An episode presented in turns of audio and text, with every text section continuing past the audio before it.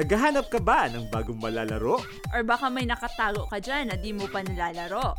Mapa AAA man? Or indie games. Mapa mainline man? Or hidden gems. Kahit ano pa man ang hanap mo? We got you fam. Sheesh! Ako si Tito Tej And ako si Ate Cass. and welcome sa Backlog na naman, Boodlecast!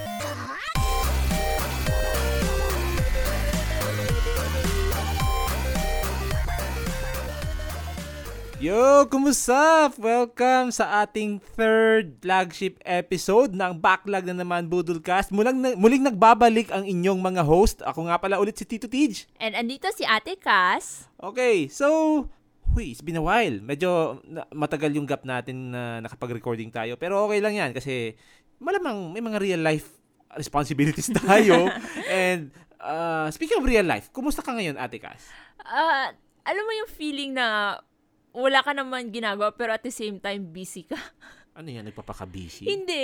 Yung, yung may mga hinabol kang ano, i- i- nire-record here, nire-record there. Pero for the most part, once na tapos na yung work, Teka, bigyan natin ng context yung record. Kasi technically, itong ginagawa natin, record din to eh. ibang ibang record. Ibang yung, record. Yung nagta-type, nag encode na type.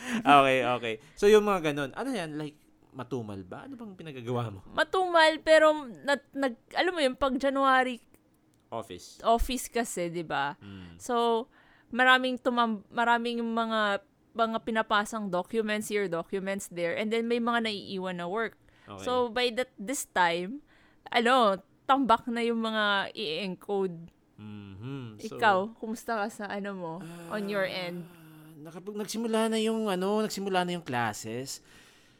Parang paano ba? Alam mo yun, ah, ah, by the way, ayaw ko kung alam niyo to guys ha, kasi context lang. Ah, ako nagtuturo ako, isa akong teacher. Um, medyo nagsimula na yung classes and mm, siguro hindi lang talaga ito sa estudyante lang. May pag ganun din na face sa teacher na parang hindi pa ako ready magturo eh. Hindi pa ako ready mag mag-open up ng bagong semester pero kailangan talaga eh kasi ah puro tayo, golden era tayo. Mahal ng sibuyas eh. Ma- mamahal pa yung bigas. But anyway, um, ganun din, ah, back to usual routines. Ah, medyo, medyo may kapalit na stress. Kasi nung previous semester, nag-handle ako ng research. Ang hirap. Ngayon naman, iba naman ngayon. Medyo kailangan ko ng physical activity kasi lalabas ako. Pupunta ako dun sa mga companies ng students ko na nag-work immersion. So, kailangan. So, yun, medyo, sabi nga niyan, hindi naman siya yung boring. Mm. At hindi rin siya yung ah, ah paano ba? Hindi rin siya yung ano, hindi rin siya yung super intense pero baka pagdating sa pasahan ng mga requirements which by the way, may konti pa akong backlog. Ayan, backlog na naman. pero ganun talaga eh. We have to catch up. We have to grind. So, Mm. so hindi lang tayo sa video games nag-grind sa ano din, sa Tunay real na life. buhay. Tunay na buhay. Oo. So, yun. Um, pero in terms of video gaming, ikaw muna kukumustahin ko. Kumusta ka sa video gaming mo? Ah, naghihintay pa ako nung ano, nung Fire Emblem Teka lang. Engage. Wala pa. Tagal, tagal mo nang in-order yun ah. Eh, hindi ko alam. Hinintay ko pa. Pero May- parating na siya, swear. Sabi, sabi, hopefully, by tomorrow, dumating na. Oh, pero alam ko nag day one order ka nun eh. Yes. Oh, pero yeah, uh, Fire Emblem Engage has been released last January 20. Ewan ko ba kung anong nangyari dun sa order namin. pero hopefully, uh, kasi ito, kating-kating nang maglaro si Ate Cass ng Fire Emblem Engage. Pero for those who are enjo- enjoying Fire Emblem Engage so far, uh, feel free to give comments kung ano, uh, kumusta yung game sa inyo. Dapat pala nag ano tayo, na nag-digital na lang tayo. Mahal eh. An- Ang daya nga nila. Kasi dapat, di ba, mas, mas mura pag digital kasi you don't have to spend on cartridges. Kaso, kaso iba-iba. Ano yan eh. ah, Nintendo being Nintendo. wag na, baka, ma- baka ma-purge tayo. o yeah, sige. Hindi, Nintendo is the ano best company chuchu. we pay them. We we buy their games. With our money. money. okay. Ah, yun. Ah, apart sa Fire Emblem Abangers Chuchu mo, ano pa ano pa ba? Ah, yun. Ngayon, like, nag, the usual, kung hindi ako nagfa-Fire Emblem Heroes, Ah. I, I think I just went back to drawing. Gusto ko mag-practice ng konti. Oy. Ta- Konti lang, konting coloring practice. O, paano yan? Tulungan mo na akong gumawa ng title card ng podcast natin. Yes! Sige. Sige. Ako ako magko-color. Taga-kulay. Sige. Ah, yun, sa Fire Emblem Heroes ka. So, dun nagtsatsaga ka. Mm Pang So- ano lang, pang ano nung Fire Emblem itch ko habang wala pa yung game. Grabe no, while yung the rest of the community are already uh, playing their games. Ah, of course, for those with Nintendo consoles.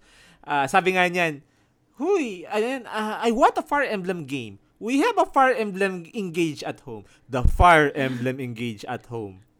Yung nalaro mo. yeah, I know. I mean, okay lang naman. Kasi at least yung Fire Emblem Heroes, andyan siya. Actually, iniinggit nga ako kasi yung yung isa dun sa ano, ginagawa ko ngayon na mga events, Ah. Fire Emblem Engage related. Nandun na si si Alir. Tama ba si Oo, Alir? Oo, si Colgate Chan. Colgate Chan. Oo, tapos tapos alam mo yun, na-meet niya yung original na Marth.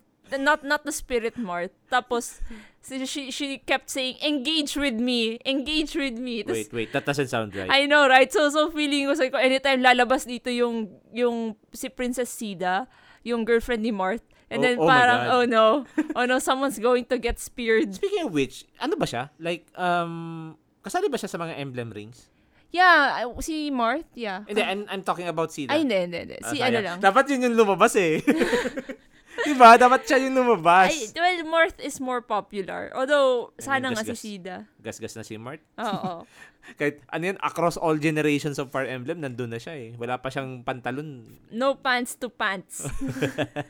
Ah, speaking of Fire Emblem, ah, our previous episode has been up. So just in case ah, may nakikinig nitong episode na to and would like to hear our thoughts not only on Fire Emblem Engage but mostly sa Fire Emblem series in general, ah, you may check out our previous uh, Boodlecast episode, yung ah, number 2.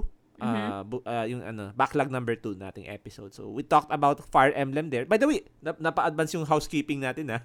yun yung housekeeping natin. So, in case gusto nyo malaman yung thoughts namin about Fire Emblem, so, yun, we had re- uh, previously released Fire Emblem episode. So, kung especially kung kayo yung mga tipo ng gamer na nangongolekta ng mga retro consoles, may Game Boy pa kayo in this day and age. At of course, katulad ko, meron din akong 3DS. So kung meron sa inyo merong Nintendo 3DS, you might wanna check out the Fire Emblem games Or- on the Nintendo. Kung hindi, may nakatago pa kayo dyan, GameCube or Wii. Wow, sana all. Oo nga, no. Parang parang napaka matumal na chance na magkaroon ngayon ng GameCube in this day and age.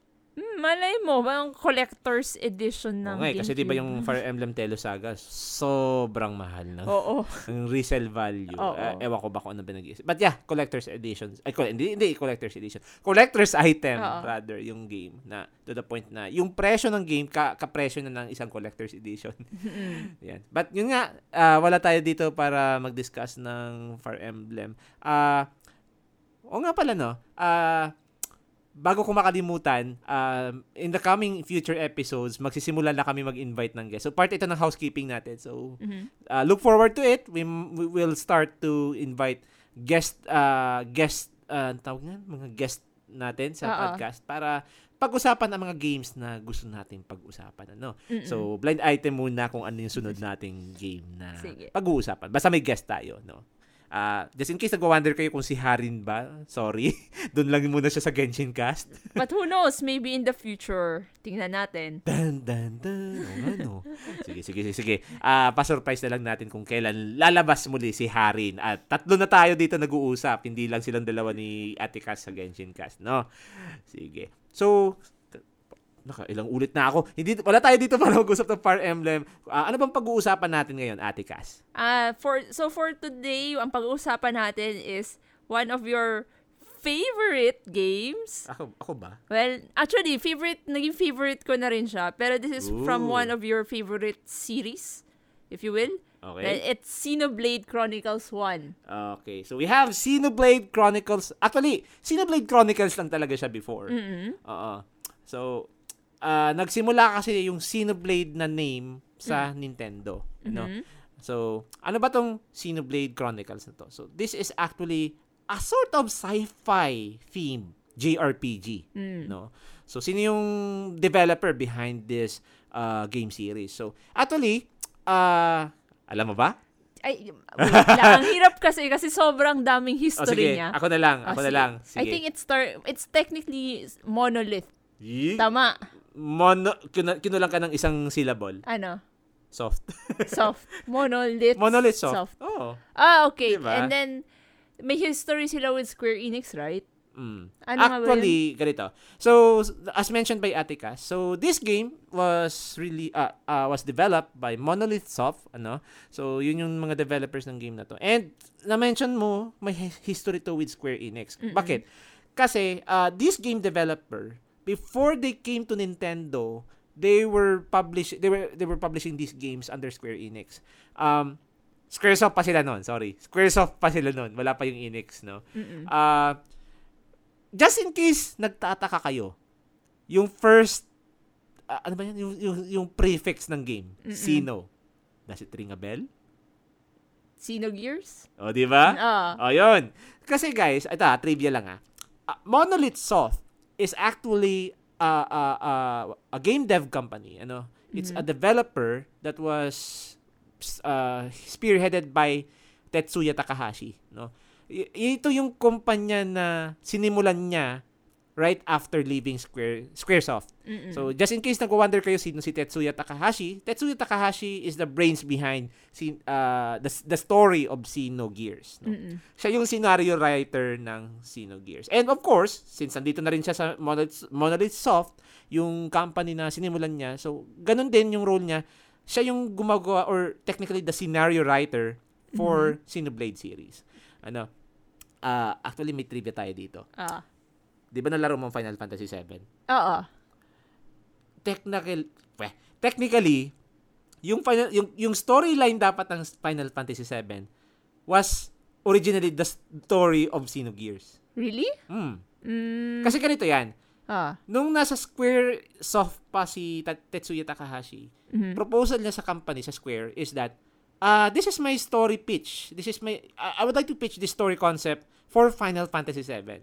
Mhm. Pero Square Soft that time disapproved his proposal kasi yung yung ang tawag dito, yung story kasi ng Xenogears napaka-dark, hindi siya appropriate for Final Fantasy na I am guessing they're trying to target all ages. yeah, yeah, ganun. Oo. Technically hindi, teens, teens. Teens.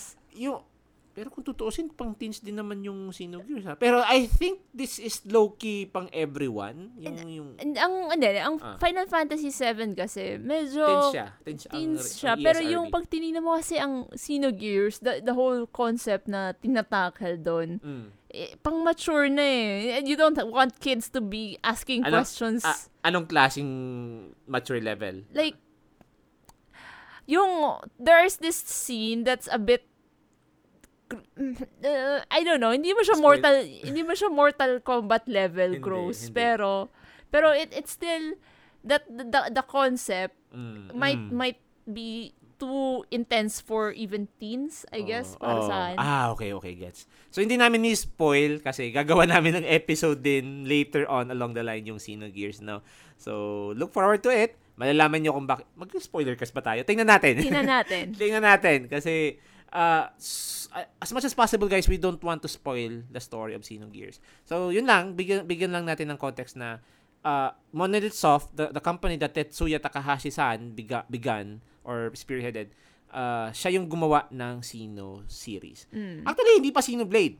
Even, anong tawag dito? Xeno Saga. Mm. Diba? Xeno Saga is also Tetsuya Takahashi's brainchild. Mhm. Siya din na nag ano nun, siya din na nag ah, sumulat ng kwento nun and Oo. the overall scenario. So ganun din, dark din. Well, okay. Ah. Ang, ang difference niya kasi, that, that's Ah. why siguro, oh, nag, ano yan, binigyan ng, up, ng seal of approval ni Nintendo is that while Xenoblade tackles yung mga intense um, themes, Actually hindi lang ah intense themes. it, ah. uh, dito, ano, parang medyo may sanit, medyo na-sanitize eh. It's not directly, Mm. ano. So, on the surface level, hindi mo siya iisipin. But the more you think about this game, the more lumilitaw yung mga intense concepts nila. Ah, ah. Ah, by the way, disclaimer lang ah, yung Sino Saga hindi pa namin nalalaro. Pero ano, may konting idea ako about it but I'm not in the right place to discuss everything about the game ano. So yung Xenogears oh, pero i-reserve natin yun for later later episodes. Basta masasabi ko lang Xenogears and even Xenosaga series kasi three games yung Xenosaga eh. Uh, both of these have dark themes. Mhm. And nung nalipat sa Nintendo yung Monolith Soft, ayun, quote on quote ito na sabi mo, ito na yung nasabi mong na-sanitize. Yeah. Kasi ang tinatake nila doon religion eh. yeah. Oh, Atheism, uh, religion. Oo. Where the, the whole concept of do we really need gods? Parang ganun. Ganon, ganon, ganon. Oo. Pero again, wag muna natin i-spoil. so yun. So, kailan to na-release? Uh, this was, ah, maraming release date actually ang ang Xenoblade Chronicles. The first game, ano? Kasi, uh, as of this writing, or as, as we speak, ano, we already have three Xenoblade games, no? Mhm. So we have Xenoblade Chronicles, itong pinag-uusapan natin. Mm-mm. We have also Xenoblade Chronicles 2 and the recently released Xenoblade Chronicles 3. Uh, pero ang pag-uusapan muna natin dito is Xenoblade 1 kasi super let's just say na more than a year na to. Oo. So, kailan pa ba to unang na-release? So, it was first released on the Wii sa Japan pa, uh, June 10, 2010. Isipin mo anong year na ngayon?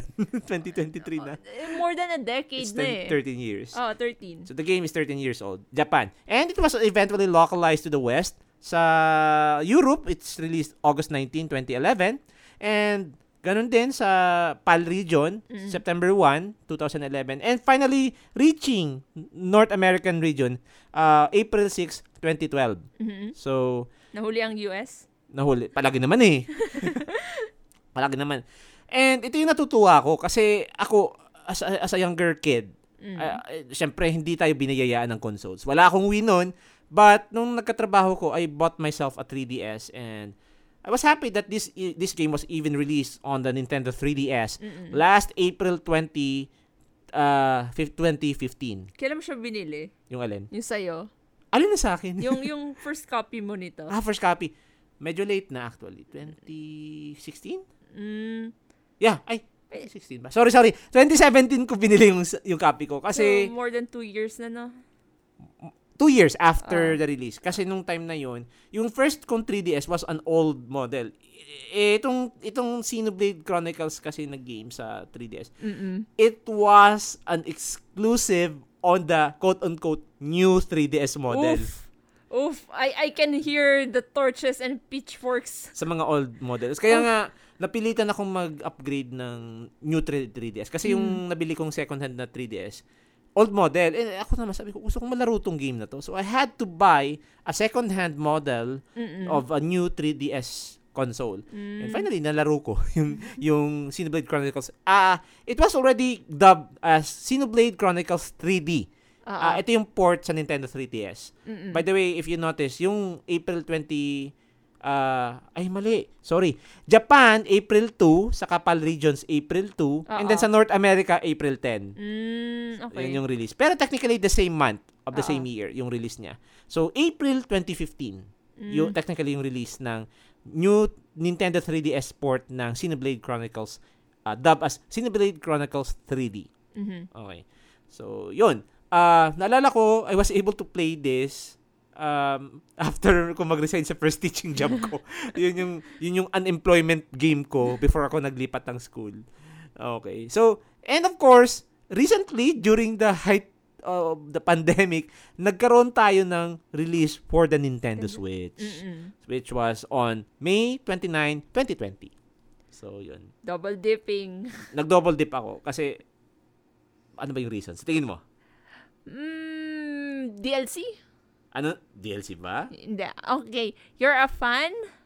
In, Hindi, hindi, Hindi. Ah, definitive edition. Okay, anong nasa definitive edition? Better graphics? Of course, meron pa. Ano? Okay, share it ka na. Sige. Sirit. Yung ano baga? Yung future connected. Yun na, yung DLC. Hindi siya DLC. Okay. Expansion siya. Fine. T- technically, it's DLC because it's downloadable content that you have to pay Pero- separately. Pero iba kasi yung DLC sa expansion. Okay guys, alam natin na debate to sa gaming community. So we would like to uh, we would like to know about your thoughts kung DLC ba o expansion. Pero alam ko iba tong dalawa to eh. So anyway, um ayan, napag-usapan natin yung yung evolution of the Sino games kasi 'di ba uh, Gears came first on the PlayStation 1 and then we have Sino Saga 1 2 3 on the PlayStation 2 Mm. and then nagkaroon tayo nitong Sino Blade na uh, Blade games on the Nintendo platforms. So we have Blade Chronicles yung first game, itong pinag-uusapan natin, Mm. then 2 and 3. I forgot to mention, there's a very underrated Blade Chronicles game. Alin? Yung sa Wii U. No one talks about you. In a joke? Oy! In a joke? Ano, um, alin yun? Alin doon? yung ano, yung X. Ah, yeah, hindi, yeah, under the radar yun yan, no? Under the radar siya kasi hindi siya umalis sa Wii U. Yung, Ooh, oh dear. Hindi siya umalis sa Wii U. That's and, bad. And it's been years since we waited for hope quote unquote a, a possible port of the game on the Switch. Ganito kasi, may nadaanan kaming at least ako, may nadaanan akong article uh, with an interview with Tetsuya Takahashi kung what are their plans for the up for for a possible Switch port of the Nintendo uh, of the Xenoblade Chronicles X. Mm-mm. Uh, kaya daw sana nila. The But- problem is yung finances. Oof. Hindi yata nila afford. I'm not sure what's going on. So, hindi tayo insider so we don't know for sure Hmm. what's going on. Ang- Ikaw, anong thoughts mo dito? Ito kasi yan, I'm guessing it has something to do with, well, syempre you have to pay programmers kasi you have to do some coding dyan, di ba? Pero, Hindi, hindi. Kasi ang, when you're porting it from Wii U to another console, di good. ba? Pero ang alam ko kasi may source code na sila niyan. So may change. Ewan na, I'm not so techy. So pero yun yung assumption ko. May source code na sila niyan na beforehand, okay na. Mm-mm. May iti-tweak na lang sila para mat- ma-optimize sa sa different platform. Ah, ay, disclaimer lang guys ha, hindi ako ganun ka-techy. Ah, but yun yung assumption ko. Ikaw? I, either, okay, it, it's possible, yun na, na kung pwedeng ganun, or baka while they're selling, they're selling copies naman to a point that they're profiting, but the profit is not enough for them to split, say, if they're create, if they're making a- another Sino game, na Mhm. new Sino game, and then at the same time, isasabay nila with, ano, porting an old Sino game. Okay. Pwedeng ganun baka medyo tight on budget talaga sila. Wow. This is the business side of video games. Feeling, I, I, I can't say ah, kasi I'm, I'm not, wala, I don't have the numbers nil. It- that's, the, ano, nasa confidential matters nila yun. Pero, NDA po, NDA. pero theory ko lang na possible na they can only make one game at a time and then Mm. naisip nila baka mas bebenta ang bagong Sino game rather than porting an old one considering it wasn't you know under the radar Pero maraming nagka-clamor for it eh. That's the thing eh. Ako, isa ako doon. Mm, that's true. Pero it's like, alam mo yun, parang, how many, ano, how many, yung mga old players versus yung tinatry nilang hatakin na new players. Gets mo? It's kind of like, Mm. o- okay sana yun if you have, if you have a bigger, tawag dyan, Mm. yung parang broad, malaki na yung base mo. Okay yun. Mm. Pero I think sa tingin ko lang ah, they're Okay. trying to get new players to to play Sino games. And parang mahirap hatakin if you're gagawin mo for nostalgia per ang nostalgia ang Speaking ano. speaking of getting new more gamers or audience for this series. Mhm. Eh recently, tangent lang guys ha kasi uh, ang i-mention ko dito yung Xenoblade Chronicles 3. Mm-mm. Ah, Xenoblade Chronicles 3 was actually nominated for the Game Awards. Mhm. Hindi pa ba enough yun para ma- ma-recognize yung series? I think I think it's a start. Like pwede na siya considering na nominate na siya, maybe maybe konting push baka ano pa pumayag na. Sa bagay, sa bagay. Kasi ah, ah, sa tingin ko lang ah, may mga kailangan pag i-iron out na issues ito si Xenoblade. I-discuss natin to later on as, as we go along with our ah, podcast discussion. Ano? Mm-mm. So, yun. Medyo sayang lang. Ako, actually, mas gusto ko yung aesthetic ng Xenoblade Chronicles X Mm-mm. na mas sci-fi siya kaysa itong Xenoblade Chronicles mainline titles natin. Mm-mm. But anyway, enough about that. So yun, yun yung end of evolution niya. It started from the PlayStation 1 down to PlayStation 2 and then nagkaroon tayo ng platforms, ah, Nintendo platform releases Mhm. uh, which is the Xenoblade. So yun lang, um, dark it started uh, with darker themes and then eventually became sanitized. Oo pa din naman, may ganun pa din concept Darker pero themes but you know, more sanitized by Nintendo I think- probably. I think hindi siya dark. Uh, more like deeper. Deeper. Deep, ah. deep, deep thoughts within the deep.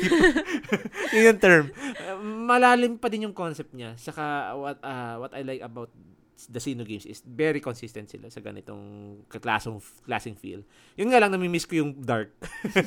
Probably it's about time that Monolith Soft should reconsider porting Sino Saga on the Nintendo platforms. Hindi, di ko alam nasa nasa Square kasi. But anyway, uh yun. So let's go back to our natan- natangent tayo ah. Sige, let's go back sa Xenoblade Chronicles 1 kasi ito dapat yung pag-uusapan natin for this episode. So, ano ba tong kwento wag natin i-spoil. Pero Okay, ano no. ano ba yung premise ito? So, okay lang. Hindi naman to spoiler kasi ano naman siya, nasa simula talaga ng ano, ng the, the moment you start the game, di ba? Yung so, long, long ago, may dalawang, ano ba tawag doon? Titans? Yung Ah. dalawang, dalawang titans na nag, ano, in a constant battle. So, parang, eh, ano, stalemate sila, di ba? Ah, stalemate And, sila. ah, so, they, they keep fighting and fighting. There was no clear winner. Oo, basta nag-stop na lang sila bigla. Ah. Tapos, then, ano, may, after nun, may mga, it's kinda like, Long Imagine- ago, micro, two micro, titans are in eternal battle. Ay, sala. Ah, mali, mali. Oh, I think, mali, ano yun? It was supposed to be, long ago, the world is covered in vast ocean. Two Oo. titans. Di ko kaya? Sige, go, go, go. so, yun na nga, di ba, life grew dun sa mga bodies ng, ano, ng, Mm. ng, I ano think, yan? I think maraming taon yung dumaan. Oh, like thousands of years ba? Ah, Tama? ah, ah. Oh, may, there's like, think of it like yung mga bacteria sa katawan natin naging tao. Oh, and you know, ano, naging sentient. Tapos, for example, so dun sa isang isang titan, the Mechonis. Let's first mention the first one. Ah, sige, okay. So, so yung una si Bionis, right? Okay. And then the other is Mechonis. Mechonis. Ah. So, of course, Mechonis, mga mechs. And yung mga mga in-sprout niyang little mech babies would be the The Mechons. Mechons. Okay, doon naman sa ano, sa Bionis, marami. One of is yung mga humans, the homes. Ah, yun yung ah, yun yung jargon nila for humans. Oo. They we we are calling them the homes. And then there's this little cute animal thing. Ano man tawag sa Plush. the, the, the cute, mga plush. Mga plush sila. They're, they're called the Nopons. oh, the Nopons. And then may ano, yung parang think of them like elves but Um, not really. Ano mm. bang tawag doon? Saka ano siya, siya yung nagmumukhang recurring, char- ah, hindi character, recurring creature sa Xenoblade games. Yung Nopon. Oo. Ah. Tapos yung may isa pa silang ano, ah race doon called the High Entia. Okay. So, iba naman sila. Parang think of them like elves na ano na With wings. with wings sa on their he- on their head. oh, sa ulo nila, parang ganon. So, it's actually an interesting na ano yun, na na concept kasi imaginein mo tayo Uh-uh. it's it's like osmosis Jones level.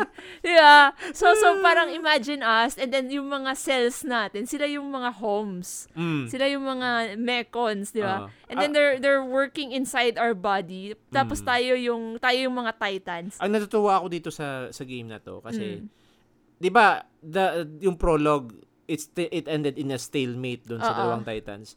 And then there was this artifact, yung sword na Oo. pinag-aaralan nung sino nga yung main character natin? Si Shulk. Shulk. Si Shulk. yun. Oo. Pinag kasi si Shulk ano siya eh, medyo may pagka-junky siya pagdating sa mga artifacts. Oo. Sciencey things. May Oo, laboratory yeah, siya, 'di ba? Mm. So, he was actually working on, quote-unquote, working on something dun sa kanyang laboratory. Uh, one of his ex- excavation, apart from the junk that he usually collects, um, yung sword which is called the Monado. Hamonado. Ayun, ham- Behold the power of the...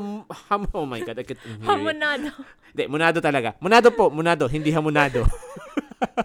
kasalanan, hindi, kasalanan ko to. Anyway, sige. So yun, uh, we have the Monado, which is the only weapon that can destroy the Mechons. Yun kasi yung context doon. Kasi, yung simula kasi ng game, after yung stalemate, there was a thousand, thou- uh, thousands of years Later. later, Mm. may war. Nakalimutan i-mention yun Oh, ah. oh, yeah. may, la- may war between the, the inhabitants of Bionis and the inhabitants of Mykonis. So Mm. there were these homes fighting for their lives uh, versus the invasion of the Mekons. Kasi yung Mekons, sabi nga ni Ate Cass, galing yan sa Mykonis.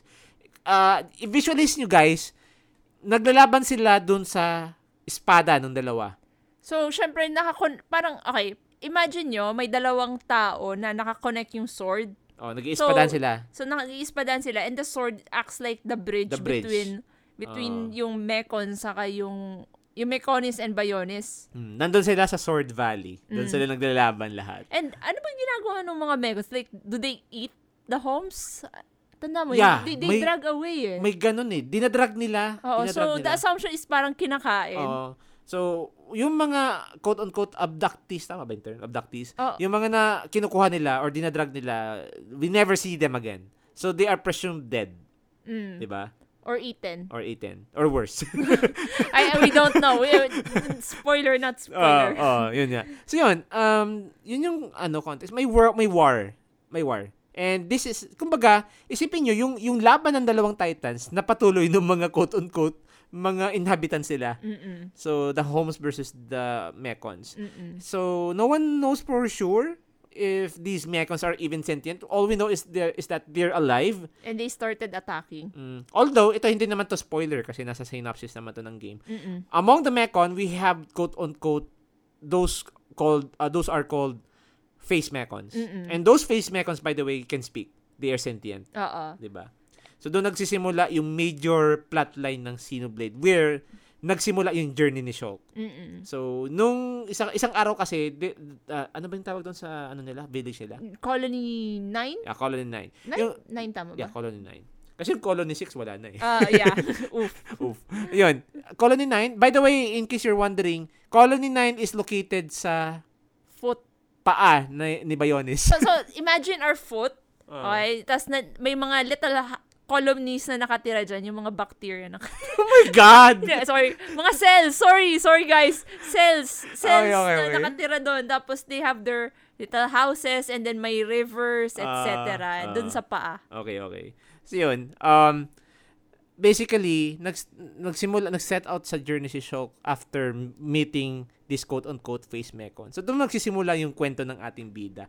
And s- ah doon din nagsimula yung awakening niya sa pag-wield ng Monado kasi the Monado is supposed to to quote-unquote yung yung usual na trope Oo. pipiliin ka ng espadang Oo. to. It, it's oh, by not, the way, yeah, it's a it's a sword, right? oh, it's a sword. So, bale, no, not, ano, hindi siya basta-basta magagamit. Mm. Kasi, I think yung previous owner before Shulk, si Dunban. si Dunban, Nasa- na-damage yung arm niya, di ba? Ah, nasa, nasa ano siya, dun, dun sa prologue, yung war between Mekons Oo. and Holmes. And, quote, quote, quote, Dunban was considered to be the hero, right? Like, Oo.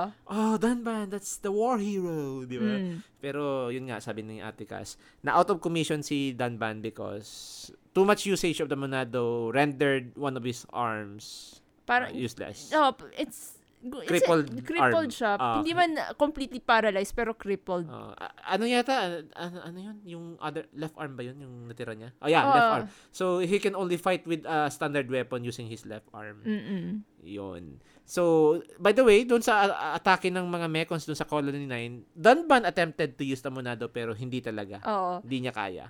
So, Ang that's... nangyari noon, pin, ano, bale, nung, okay lang ba sabihin? Yung It's, alin yan? it's not, it's, prologue pa rin naman siya technically. So, yung ano yan. yung, af- yung ginaw, kung paano ni Shulk na-discover na Ay, he's oo, the Shulk. oo. So, Kasi alam naman natin siya yung bida eh. oo. so, basically, ang ginawa nun ni, ni Shulk, siya, pinick up niya yung Monadok. Parang, alam niya, it's going to be risky. Mm. Pero, pinick up niya pa rin kasi to protect si Dunban. Tama Mm. ba? Saka ano eh, nag-resonate sa kanya bigla yung yung yung Monado. Mm-mm. He, he started to see the Future. yeah, the visions of the future. Oo. Vision. I see the future. Di ba? Di ba? So, yun Ah. yung, yun yung something uh, unique kay Shaw. Kasi, ah, alam natin na gasgas na tong trope na to kahit sa anime or sa video games. Yung, ikaw yung chosen one ng espadang to. So, in, in, in the case of Shulk, uh, nalaman nat, ah, malalaman natin na nag-resonate sa kanya yung Monado when he starts to see visions. Mm-mm. Ano, so, hindi natin i-spoil kung bakit, kung ano yung connection ng visions doon kasi spoiler siya. Ay, ano naman, just to ano, Ah. oh, in, in fairness dito sa Xenoblade, they made sense why Sh- Shulk is the chosen one. No spoilers, guys. Mm. Pero, yeah, parang na-explain naman later why Shulk was the chosen one, not just because uh, he's the protagonist. Yeah, yeah, yeah. Okay. So, yun. Ah, yun yung synopsis that we can give you guys about the game. Ano? So, Mm-mm. we still want you to play. By the way, ito lang masasabi ko, dagdag ko lang pala, no? This game has a lot of plot twists. Sobra. like, akala mo ending na hindi pa pala. Uh, saka ano ha, guys, uh, don't, don't, don't even dare checking Google for what's going to happen. Ah, It will ano, ruin the oh, experience. sayang, eh, the, the fun part, ang ganda ng story, ang fun part dito sa story na to is yung mga twist and turns, yung mga unexpected events. ba? Yeah. Tapos yung pag-play ng music. By the way, di-discuss natin yung music mamaya. So, yun. So, let's move on na sa graphics. Ano, so, uh, alam natin na this game is uh, multi-platform. Cross, Mm-mm. hindi siya mul- multi-platform. More like cross-generation. Mm-mm. Cross-generation because it's, it started on the Wii and Mhm. then later ported to the portable ported ported to the portable. okay, ano ba yan? So na-port siya sa Nintendo sa new new Nintendo 3DS. Mm-mm. And then later on, ito surprisingly sa Nintendo Switch. Mm. So the, obviously there were changes in the graphics. Simulan muna tayo dun sa native graphics niya. Ano ba masasabi mo dito, Ate Cass? Honestly, I like Wii. It, it, I, I don't know. It, maganda yung, maganda yung ano niya. It's 3D, right? Mm. So, it, it's not, siguro, ano ba experience? Well, it's definitely, ang experience ko sa, sa ano is yung GameCube, a bit of Wait Wii. lang. Alin yung version nilaro mo? Ay, sorry. Wii ang nalaro ko. Okay. Then, I think on 3DS yat, I'm not sure, 3DS is just the ported version of the Wii, right? Okay. may inedit Ako yung sila. ako yung nakalaro ng 3DS version. Ah, sige. Basically same yung graphics nila. Oh, Mm. so far, ano, ako gusto probably because I like the big eyes ni Shulk. It's, I, I don't know, it's the way the model eh. And it's just so, ooh. Oy, nasisira yung mental image ko. Hindi, I'm sorry. Okay.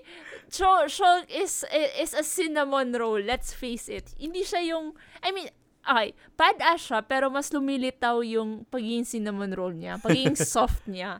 Okay. Yun yun. So, nakita, although na, di, na, ikaw, nalaro mo yung Switch. Anong, anong say mo dun? Actually, dalawa yung nalaro ko. Both on the 3DS. Kasi I first bought the game on the 3DS eh. So, when the Switch came, when the Switch version came out, Mm. uh, obviously there's a lot of changes in the graphics. Mm-mm. So, siguro sorry to say, I want, I'm not sure kung ga, how, how you're going to look into this. Pero, nag-iba yung art style Mm-mm. niya. Kasi, the same, uh, they use the same game engine that they use for Xenoblade Chronicles 2. Oo. The only yeah, the only difference is that iba yung art style kasi yung art style ng Xenoblade Chronicles 2 and Mm-mm. even 3 respectively. Mm-mm. Ah, ang nag-drawing nun si Masatsugu Saito. Tama ba? Masatsugu Saito. Yun yung game artist for Xenoblade Chronicles 2 and 3. siya so, yung, Siya yung siya yung typical anime na ano na art style. oo. Kasi yung sa Xenoblade 1 hindi pa ganun ka anime-ish. May konting influence ng na how to It- put it. It has a bit, medyo anime siya. Kasi, anime well, pa din, anime pero siya. may, may may influence siya eh. Parang hal, I guess yung, if I remember yung, for example, yung Kidonban, less anime. O, di ba, di Oo. ba? Medyo may so, konting western-ish na style. It reminds me of, ano, it reminds me of yung artwork ni, Japanese pa din, pero, uh, may western, ano kasi siya feel, si Akihiko Yoshida. If you're, fam- ko- tangent lang guys ha, Akihiko Yoshida is the game artist for Final Fantasy, the Ivalice, ga- the Ivalice games of Final Mhm. Fantasy.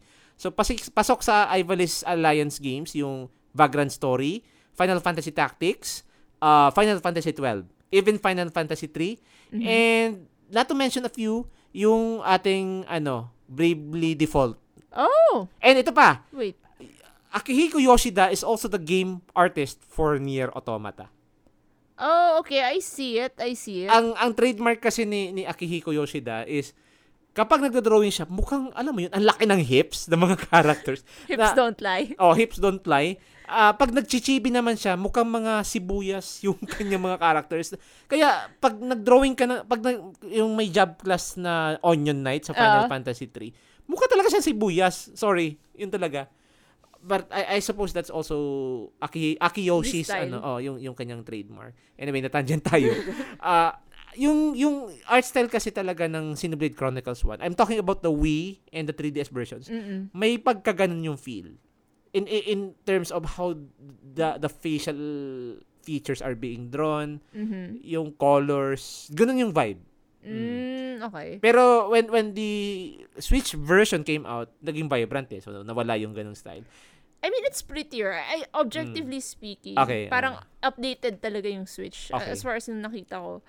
Pero, I don't know, there's just, uh, siguro nostalgia na to. Ah, May charm lang talaga ang Wii version para sa akin. Na I mean- parang compared sa Switch. Pero, ano, mag- objectively speaking, mas maganda yung, ano, yung sa Switch na graphics.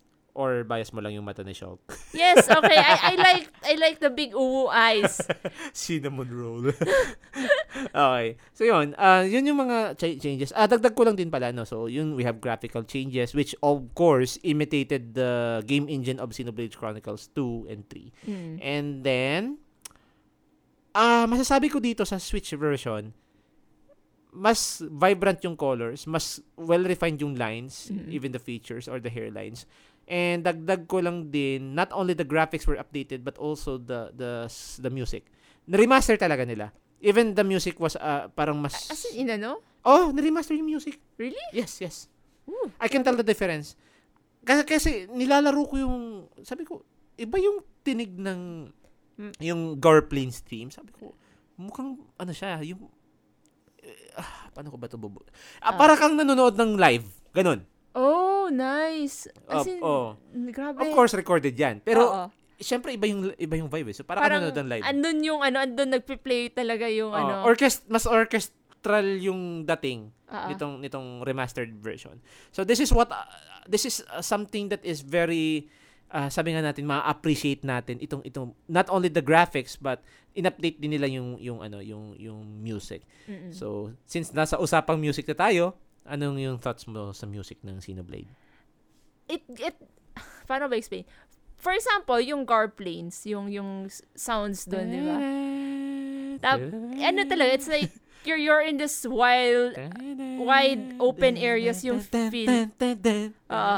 parang on an adventure. It's like ano ba yun? Saan, saan part nga ang Gar planes on the leg? Leg. Leg, no? It's like, like, ni Bionis. Oh. parang, ano, Kasi yung- nasa paa yung colony na yun eh. parang, Umakyat lang sila. ano ba yung feeling? Kulang na lang may parang truck ako na dinadrive, tapos yun yung tugtog. Tapos sabay biglang may darating na ano, yung yung mga yung mga boss. Sorry guys ha, hindi naman nata tayo mali-DMCA dito. hindi, hindi, hindi. Kinakanta ko no eh. Pag, hindi, alam mo, kung Ah. ma-DMCA tayo, okay, ibig sabihin, nakuha mo yung tono. Oh! Eh, di ba? It's supposed to be a compliment. oh my God! Pero sintonado ako eh, so baka hindi. oh, hindi, you were safe. okay, okay. Uy, basag yung audio. Edit ko na lang. Okay, sige. Um, yun. Um, sana nga. Ikaw. Yun yung thoughts mo, no? Oh, yun yung thoughts ko. So, okay. So, bigyan lang natin ng konting background, no? Kasi na-mention na ni Ate Cass yung, yung thoughts niya about the, the music of the series. So, yung music, by the way, ng, ano, ng Xenoblade Chronicles, ah maraming composers ito. Mm. So, isa dito, yung Ace duo. Dalawa kasi sila, Ace Plus. Mm. Si, this are, this is, yung Ace is comprised of Tomori Kudo and Kenji Hiramatsu. Uh, pareha sila gitarista. Mhm. So, electric guitars. Kaya mananotice nyo, guys, dun sa music ng Xenoblade, especially dun sa mga boss fights, Mm. may electric guitar. Mm. So, itong Ace Plus na to, Ace Plus pa or Ace? I don't know. Ace, si Mm-mm. Tomori Kudo sa si Kenji Hiramatsu, sila yung gumagawa ng guitar leads, guitar solos, or even guitar tracks ng, ng music ng Xenoblade. And wag natin kalimutan yung isa pa sa mga video game luminaries, ah, video game music luminaries, si Yasunori Mitsuda. Oo. In our previous episode, we discussed this sa Chrono Cross. Mm. Siya yung kumompose ng tracks ng Chrono Cross eh. But he returns here. He returns as one of the composers, especially for the ending theme ng Xenoblade Chronicles, Oh, yung Beyond the Sky. Yeah, it's so soft. It has his trademark. Hindi ko na kaya. Hindi, okay lang. eh. Di mo naman DMCA. Hindi naman. Hindi. Sintonado ako.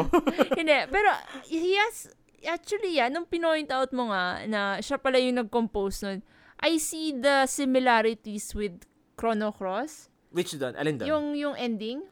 yung ano, yung, ano bang title nun? Yung, yung kanta ni Kid sa Chrono Cross. Oo. Yung, ta da da ewan wag, na. Baka matangent tayo. So yun, uh, Yasunori Mitsuda, uh, hindi lang siya sa Chrono Cross, he's also with Chrono Trigger, no? So, nagbabalik siya dito as one of the com- composers for the uh, one of the tracks for the game, no? Mm-mm. Pero hindi siya major composer. Siya lang yung nag-compose ng ending theme ng Xenoblade. Yung kinakanta ko kanina na I hope hindi din ma-DMCA. Um, yung isa pa sa mga composers natin dito, si This is also a video game luminary, si Yoko Shimomura. Babae siya. Mm. So, si Yoko-san, uh, Yoko Shimomura, Ah. for those who are very, very fans of Kingdom Hearts, Ooh. nag-compose siya ng Kingdom Hearts tracks, no? So, y- si Yoko Shimomura. Saka, a few other tracks in the video gaming, no? So, actually, nagsimula kasi si Yoko Shimomura sa Capcom, eh. Mm-mm. And then, lumipat siya sa Square. Mm. So, that's why, and ever since, kahit eh, nandito na sila sa Nintendo, yung Monolith Soft, naging ano na siya, suki na siyang composer na, ni, ni Tetsuya Takahashi. Mm. No. So yun, uh, we have Yoko Shimomura and then one we have one uh, medyo hindi uh, ano na mention si Manami Kiyota. Uh, Mm. Isa siya sa, siya yung nag-compose ng tracks ng yung ambient music. Mhm. Ah, tama ba? Ambient o ambience? Ambient? Ambient music, okay. Siya yung nag-compose ng mga ambient music ng Xenoblade. Mhm. Siya yung nag-compose ng Colony 99 theme, yung I think the Gore Plains as well. Ah, siya ba? Mm. Tapos ano lang, kumbaga nag-collaborate ito si Manami Kiyota with the Ace Duo. Mm, Kasi yung okay. Ace, sila yung naggitara. Oh. Oo. Sila yung ano. Pero yung yung overall ambient music si Manami Kiyota, siya yung nag-compose ng Gar Plains, yung yung Battle ay hindi, Battle Team pala kay Yoko Shimomura yun. Ayun. Yung ano, yung kasi 'di ba yung ginagamit pag may ano, may, May boss? oh, may spe- it's not yung yung mga over-leveled boss. when, when that sound starts Si start ano? to run. si Ace yung Ace Duo ata yung Ah, ano, okay. Ah, well, basically sila yung nag-perform. Ano, Mm. I'm not sure kung si sila pala yung nag-compose, but I have a strong feeling si Manami Kiyota pa din. Mm. Ah, and by the way, nadoble ko. Kenji Hiramatsu is by the way one of the Ace Duo. Dalawa kasi silang gitarista. Mm. Yon. So, maganda yung music niya. And by the way, before we we, we finish, ay, wag, wag, hindi pa tayo tapos sa music. Meron ako nakalimutan. Ano? One thing I noticed about Xenoblade, Mm. consistent sila kapag credits. I'm not talking about Xenoblade Chronicles only, but Mm. also the entirety of the Xeno games in general. Bakit? Kada credits nila, may vocal track sila. Na may, yeah. 'Di ba, alam mo yung Beyond the Sky, right? Oo. Hindi ko kasi memorize yung lyrics, pasensya na. Yun, may vocal track yun. Mm. Narinig mo naman din yung vocal track ng sa Xenoblade 2. Meron din. Uh, even as early as Xenogears, they they are very consistent with this. Si, si Yasunori Mitsuda pa din yung composer ng ending Ooh. theme. Kasi sa Xenogears, I think yung ano ba yun?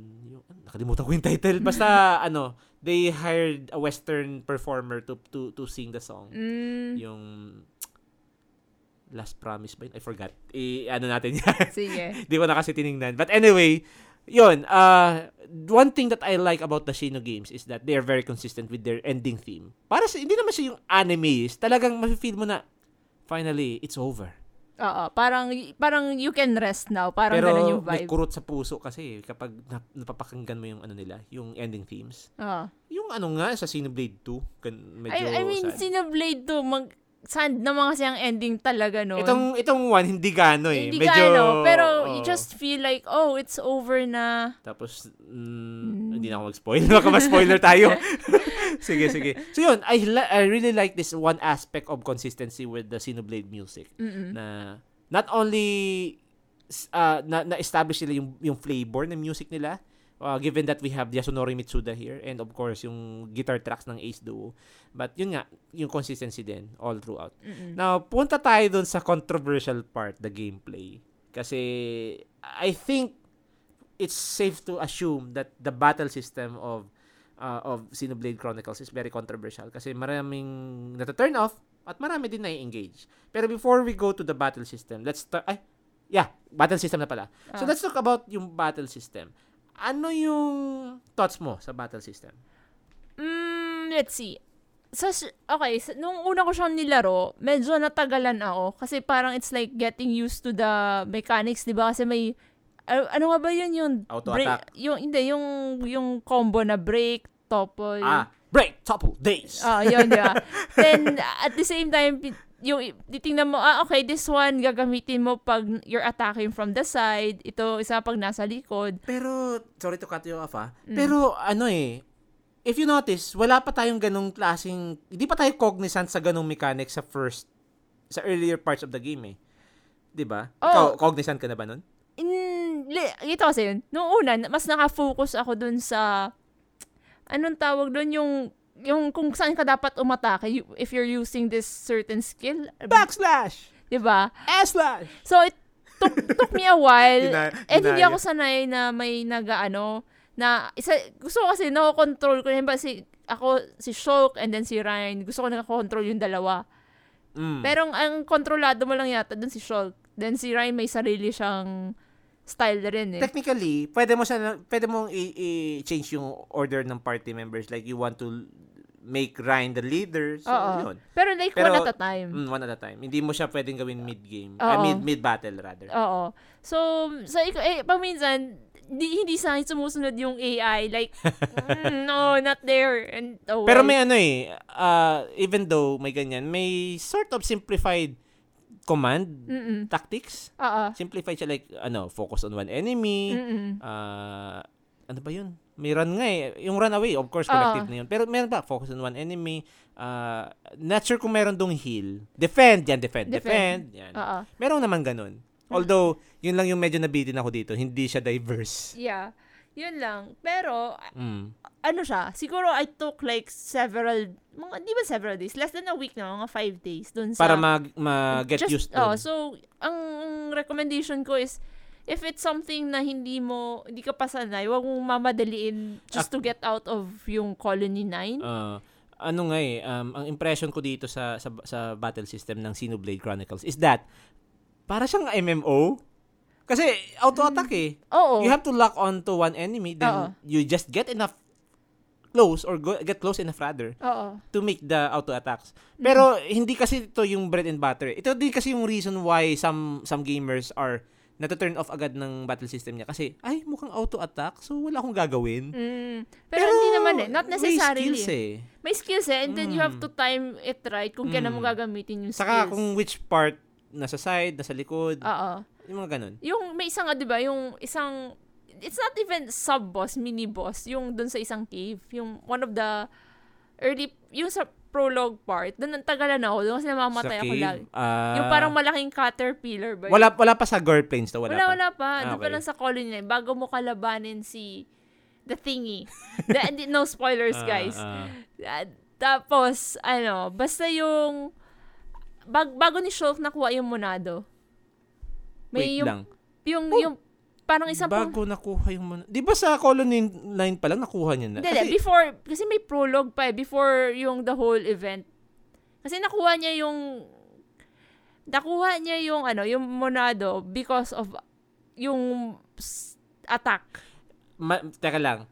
Teka lang. Hindi siguro nakuha. More like nag-awaken. Okay, nag, oh, okay, Kasi so- ha- ha- hawak niya yung ibig sabihin monado ko, eh. Hindi niya pa, hindi, hindi niya, pero hindi niya ginagamit. Ah. Ay, ibig sabihin ko, hindi niya pa hawak nun, yung, hawak niya in a sense na ina-examine niya lang Ay, okay, sa okay, lab, gets, pero gets, not in a sense na ginagamit. Ginagamit niya na. Okay, Oo. okay. Tama, tama. So, yun. Ano yan? Ah, by the way, I forgot to mention na hindi nagtatapos dito yung unique battle system niya kasi meron tayong apart from yung na-mention kanina ni Ate Cass, yung yung break, topple and daze. Mm-mm. Kasi status effect siya na may inflict using sp- ah, particular skills. Meron tayong tinatawag na chain attacks. Mhm. So, yung chain attacks, you have to make sure that the gauge on the upper left corner of the screen is naka-max to 3 bars. Mm-mm. Pag na-max to 3 bars yon, it allows you to to execute what we call chain attacks. Yung chain attacks kasi doon, uh, remember we have how many party members? Tatlo? Tatlo. O, tatlo. Mm. Yung tatlong party members na yun, mag- mag-initiate sila ng chain attacks. Mhm. Simplified siya ah, kasi, kumbaga, yung chain attacks kasi, parang ang dating sa akin, it gives you the opportunity to finally control the other characters and choose which skill would you like them to use. Oo. So, Tapos, doon mo magagamit yung break Oh, topple break D. topple and days. Tapos, you have to make sure that you press that uh, the, a certain button with the right timing para mag chain siya sa next na character. Mm-mm. Otherwise, mabibreak yung chain kapag hindi timing yung Oo. yung button press. Pa- Pagka-rhythm game, sort of, yung Mm-mm. ganun. Pero one button lang i-press mo. Make sure lang na sakto para Sakto. ma, ma, ma-utilize mo yung ano yung chain attacks. Ano? So, yun. Uh, of course, may drawback ang paggamit itong gauge na to. Kasi when once you you you initiate uh, a chain attack, Mm-mm. nauubos yung 3 gauges. Eh, malas ka kung strong boss yung nakalaban mo. Hindi pa namatay. Hindi pa namatay. Namatay yung mga party members mo and you need those bars, yung gauge na yun, pang revive. Mm-mm. Kasi one time inubos ko yung gauge ko sa chain attack. And then napansin ko na lang, uy, revive, revive. Ay, wala nga pala akong gauge.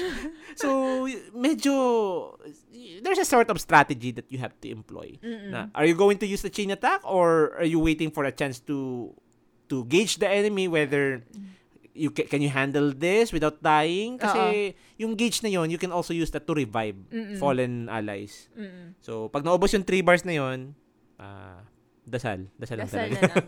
dasal lang talaga. Hindi, magdala ang healer. Ay, of course, may healer tayo. Pero, what if the healer isn't enough? Oh no. Then bring two healers.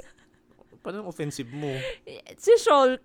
Okay. Hindi, one time, I think, kailan ba yun? Basta may kinakalaban ako. I'm not sure sa, dun yun sa Bionis Leg or dun sa, ano ba yung lugar ng mga Nopon? Makna. Oh, Forest. yun.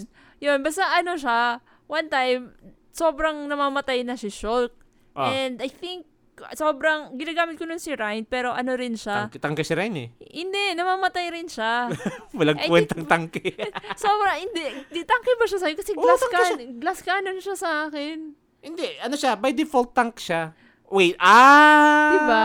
Well, tank pa din. Pero I think the way you use Ryan is, k- k- yeah, pwede siya maging class cannon. Pero by default kasi talaga, tank siya. Mas Kasi, tangke si Danban sa akin eh. what are you doing? Hey, I don't know. And, eh, Offensive sa akin si Danban eh. Hindi, hindi. Ano, offensive si Danban, pero mas mas makunat siya compared kay Ryan. I don't know, maybe ay- mali ang pagka-build Oh ko my kay Ryan.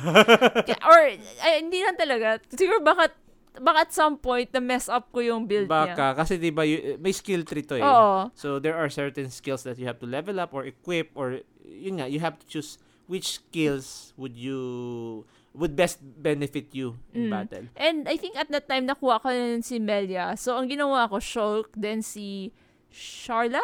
Oh, Charla, healer Ah, yan. Sharla, and then Melia. Then, kinokontrol ko si Melia. Kasi at least si Melia, I can do offensive at on at the back. Hindi ka naawa kay Shulk. Hindi, look, I, I'm sorry. I know Shulk is my son. pero, Hypocrisy! pero Joke lang, look, joke lang. ito- tinutulungan namin si Shulk with healing. Okay. And then, some offensive attacks from Melia. Ah, talagang ako lang talaga itong playstyle na sugod! Ano lang, minsan kasi mas na, na, nararattle ako pag nasa front lines. So, mas Okay. mas gusto ko yung mga, ano, yung mga range characters. okay. Point, point. Fair, fair, fair point. Except, ano, except Fiora. Fiora, What? Fiora is special. Bias ka. okay. More to the uh, more to this gameplay aspect ano. So okay na tayo dun sa unique combat. May, wala na ba tayo naiwan sa combat, no? Wala na. Wala na, wala na. Ayan nga pala, uh, before we proceed to that, kasi since we're still talking about combat, na-mention kanina ni Ate Cass yung mga over-level, mga higher level boss. Mm-mm. Kasi, ah yeah, ito, i-jump off, gawin ko ng jump off to, kasi Oo. we're going to discuss naman yung open world. Oo. And by the way, dito ako na-amaze kasi it's the first time that a Nintendo 3DS can handle an open world game. Ewan ko ah, ako lang siguro to or probably may na-miss at akong game sa 3DS noon. Mm. But as far as the Nintendo 3DS is concerned, kasi nalaro ko to sa 3DS, Mm-mm. open world siya and wow, On portable. on the go. Oo, wala pang Switch noon. So, dito ako natutuwa kasi you can freely roam the open world wilderness Mm-mm. of the Bionis leg, of the Bionis parts. Yung Girl Plains ang pinakamagandang zone para sa akin kasi not only the music plays wonderfully but super Op- open, parang, op- think of the, ano ba tawag dun yung sa Africa? Yung savan. Yung- yung- yung ano- I bless the race. Stop! Sorry, pag sabi mo Africa, napakanta ko. Hindi. eh. Ibig sabihin ko yung, alam mo yung sobrang, ano, yung wide area, Ah. wide open area. Savannah, ah, ah. pero except grasslands siya eh. It's it's an entire field, a plain of grasslands na dun sa grassland na yun, Mm-mm. may sort of different terrain and at the same time, may mga monsters of course Mm-mm. na depende kung saan zone ka mapadpad, Mm-mm. kung mali yung mapadparan mo tapos may le- may level 90 na boss doon na nak- nakahintay, magdasal ka na lang, takas ka. Start the music. Oh, yun. Ma- malalaman mo na lang paglakad-lakad mo nagbago yung music. Tapos uy, may humahabol sa likod ko. tapos na one hit ka no. oh, Oo. ay, ay, sino yung isa? Wait, I'm not sure. Not not the Gore Plains. Yung Immovable Gonzales. Ah, Immovable Gonzales. Nasa may nasa guard planes siya, pero Ah. nandun sa isang sulok ng guard planes, Oo. parang kuweba. Oo. Na ang, ang nakakatawa kasi nakahiga siya. Yung par, alam mo yung parang monkey na nakahiga na Oo. kumakamot-kamot pa ng tiyan. Oo. Eh, nagkataon na malaglag ka dun sa area niya, ah, magdasal ka na lang. Im- literally immovable siya. Mag-move lang siya kapag nagalaw mo. Oo. Ay, no. It doesn't Hindi, make sense. hindi, hindi. It doesn't make sense. Hindi, pag nagpakita ka. rather. Oo. Oo. Yun. Ah, pero uh, more than the kasi si Immovable Gonzales na, level 90 yun eh. May, Oo. meron pa level 80 yung naglalakad-lakad sa Gore Plains. Ay, ah, ano man tawag doon? Basta may pagka Mexican din ang pangalan. Rodriguez? No. hindi, hindi, hindi, hindi. Basta, ah, meron no, level 80 din. It Nagdala- starts with letter R. I think it starts with letter R. basta let's assume na also may, may pagka may may ano din, may adjective tapos may Mexican name, Hispanic surname. Doon Oo. nga sa ano, sa Colony 9, Ah. tanda mo yun, may area doon na may level 70. 70 ba 'yun? 70 Alin yung frog? Frog ba yun? Mas alam ko. Kasi may water area yung doon. ano yung ano yan yung poison grog? O, Grog? o yata, basta tanda ko noon. So, I was swimming. Swimming, swimming, swimming. And then, basta alam ko may na-encounter ako doon level 70. Parang, may pagkakuweba ba yung zone niya? no, I don't remember. I think gabi lang siya nagpapakita, but I'm not Ay, sure. Iba yung gabi yung papakita. Ang alam kong gabi nagpapakita doon sa Colony 9, may parang bird-like creature doon sa may battery. Oh, wait, that one. Sorry, not, sorry. Hindi siya level Nag- 70. Hindi siya level 70. Ay, hindi. Hindi, hindi. May level 70 talaga. Seryoso. Hindi yun, hindi yun. Definitely hindi yun. Kasi pinatulan ko yun eh. Mm, hindi ko. Napatay ko yun alam eh. ko may, may over-leveled. Okay. Oo, meron, meron. Pero yung, yung Ba- baka bird, yung, baka yung frog. most likely, oo. Kasi na, tanda ko nasa water kasi I was just swimming. Tapos may side quest doon na it requires you to get the item behind that frog. Oh, oh God. Th- this is why I don't do side quests. Mamaya, di-discuss natin side quest, no? So, yun. Um, this is what I like about the open worldness of this game. Kasi you also encounter yung mga boss. Hindi naman siya yung boss, story boss per se. Mm. More like optional bosses that you you you can actually use to your advantage to level up and grind. But of course, may indicator sila. Ah, halimbawa, pula yung yung placeholder ng pangalan ng monster. Wala ka, Kasi- wala ka dyan. Oh, kasi ano eh, pag nilalak uh, ni- nilalak down, ah, lockdown. Pag nilalak on mo yung yung kalaban kasi you, you lock on the monster before you attack eh.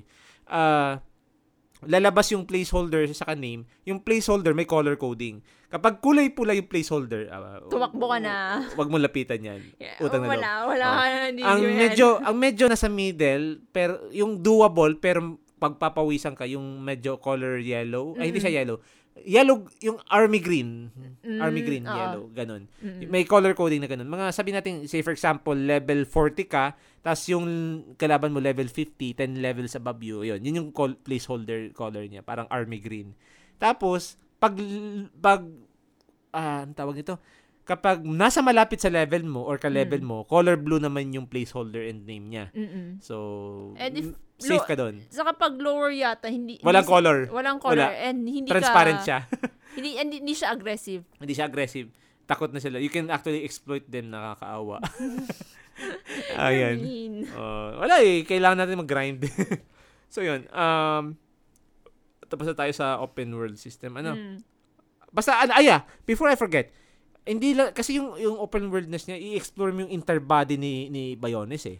Magsisimula ka doon, di ba, sa leg, Oo. sa guard planes. Then, paakyat ng paakyat hanggang makarating ka doon sa ulo ni Bionis. Mm-mm. Nandun, nandun yung lugar ng mga high-end tiya. Mm. And somewhere along the lines, uh, somewhere, somewhere along the story, non-spoiler naman to, of course, tatawid ka dun sa Sword Valley, lilipat ka sa, sa katawan ni Mikonis. So, you're traveling from one body to ano. It's like Osmosis Jones, I swear. Hindi talaga yung... Oh, there, there, okay, sorry guys ha, tangent lang. Ah. May, may, tanda ko nun, bata ako, may pinapanood akong cart- sa Cartoon Network, Ozzy and Drix.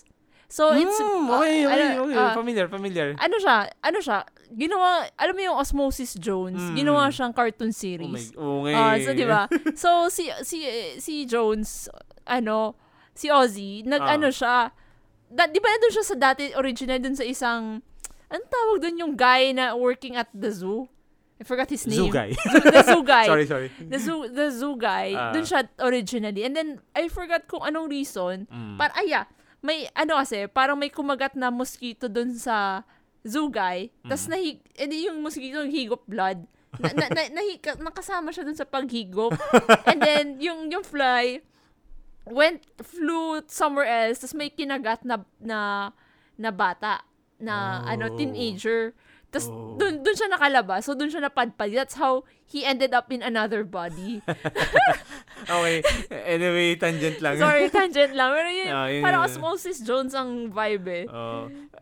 Ito yung, this is what I like. Tapos, as you travel different body parts, naalala ko dun, pag ta- tawid ko ng Sword Valley, makikita mo yung pinanggalingan mo sa baba. Mm. Na-amaze ako dun. Kasi, uy, that's the gore plane sa baba, oh.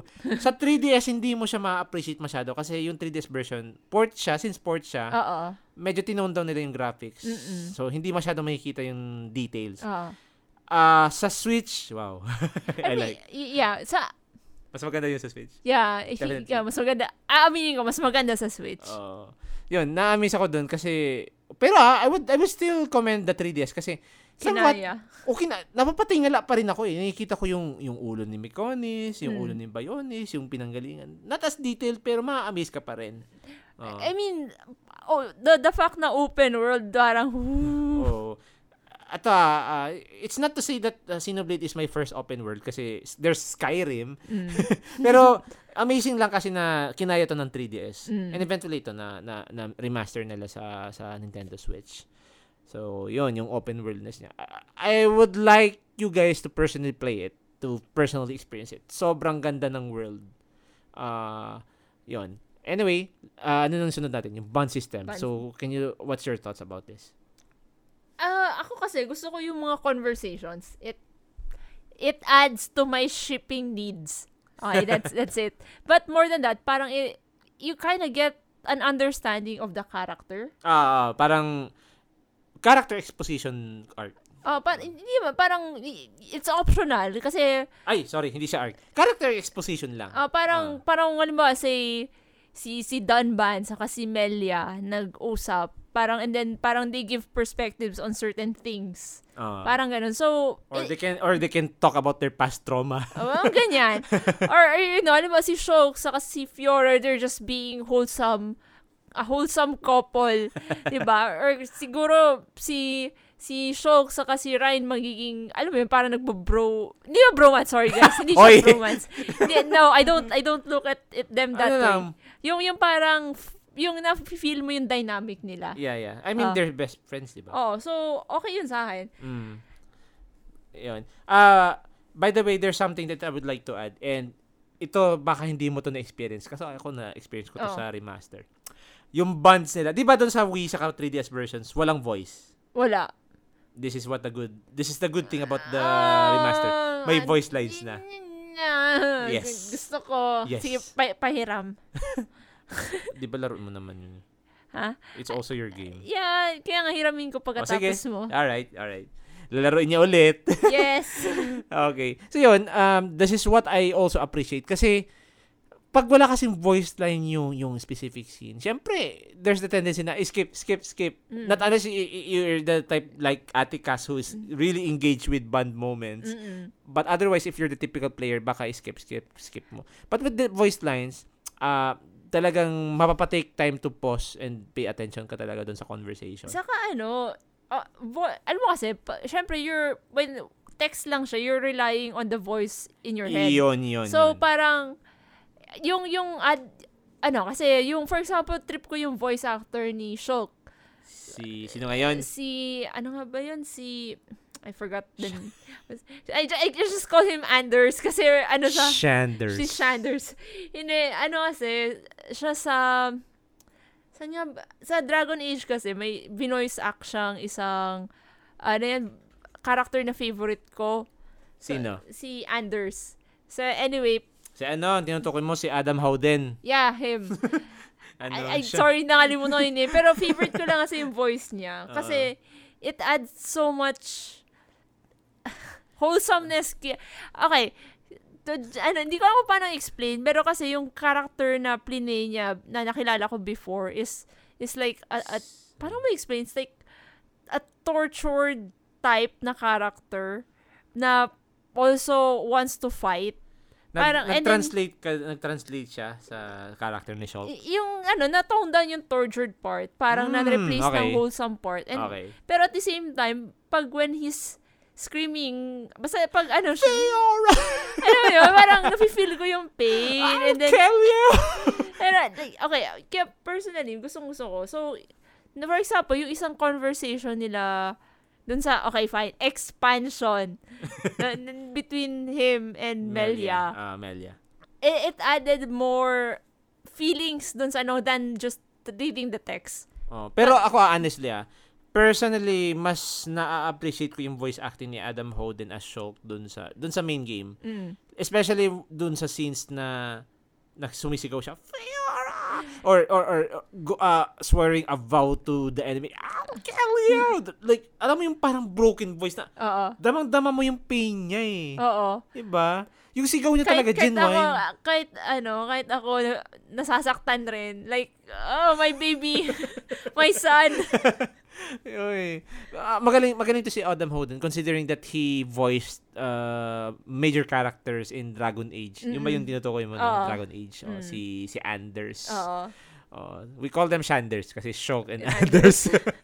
oh, so yun, si Adam Howden. By the way, you would like you you you, you might wanna take a time to siguro look into his voice acting roles ano just in case curious kayo. Tangent lang.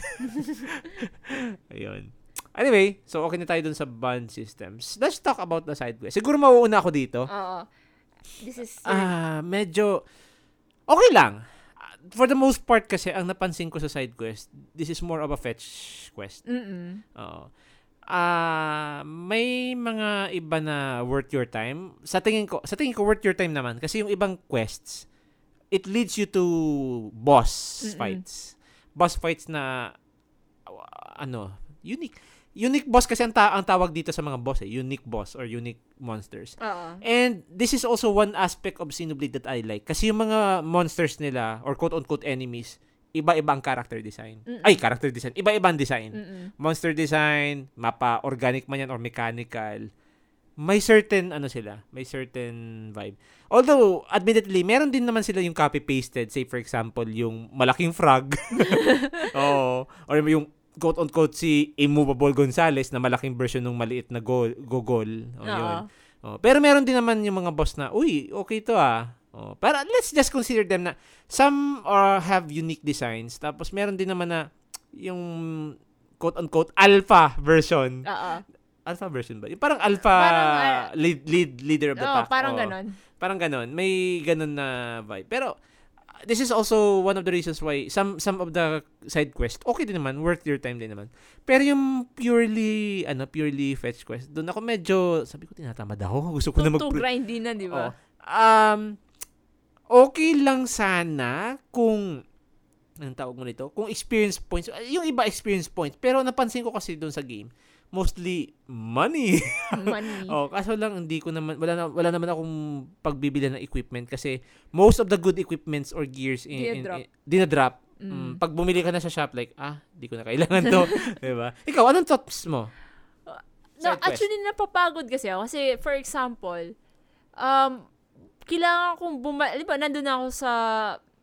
na- Doon ako sa, ano yun, doon sa Nopon Sa Macna Forest. Macna Forest, right? Di ba? Or hindi, doon na sa, even doon sa part ng, ano, sa Bionis Head na. sa Al- sa Earth Sea. Oo. Okay. So, ano, but then I would have to go back down. Like, I guess, I can Fast travel. fast travel pero alam mo yun parang na na-hamper na parang na-hamper yung progress ko na gusto sobrang exciting na nung story and I, I get gets ko na kailangan ko mag-level up and all pero hanggang mas gugustuhin ko pang mag-ride fighting monsters than doing side quests kasi may may ibang quests na may ibang side quests that actually kaya nga nasabi ko kanina may mga boss to Ah, ito yung siguro yung mga type of quest that are worth your time kasi they lead you to unique bosses na nag-spawn lang kapag tinake mo yung quest. Mm. Pero when when we are talking about yung yung yung tawag dito, yung fetch quest. Oo. Eh, May- yeah. May isa pa, yung, alam mo yung ano,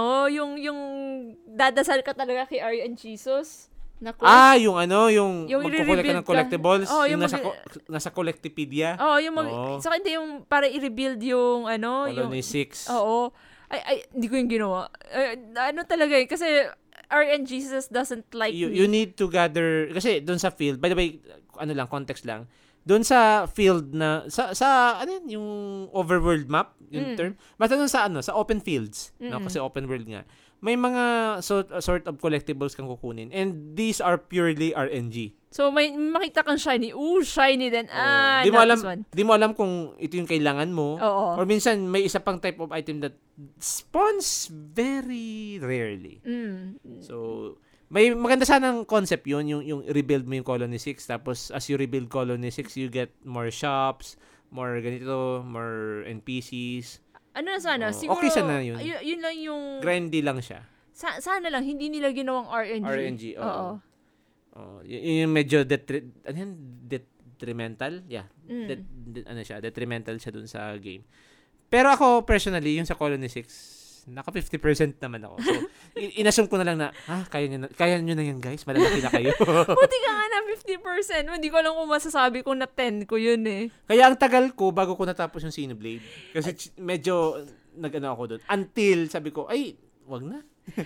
At sabi, ang sinabi ko, ano, okay, ano, gagawin ko na lang to pag na New Game Plus. Hindi mo na binalikan. Then, never happened. oh, Xenoblade, ah, itong definitive edition, baka naman. Oh, mm, sige, tingnan ko ah. Kasi, Oh, sige, sige, sige. Tingnan natin yan, ano.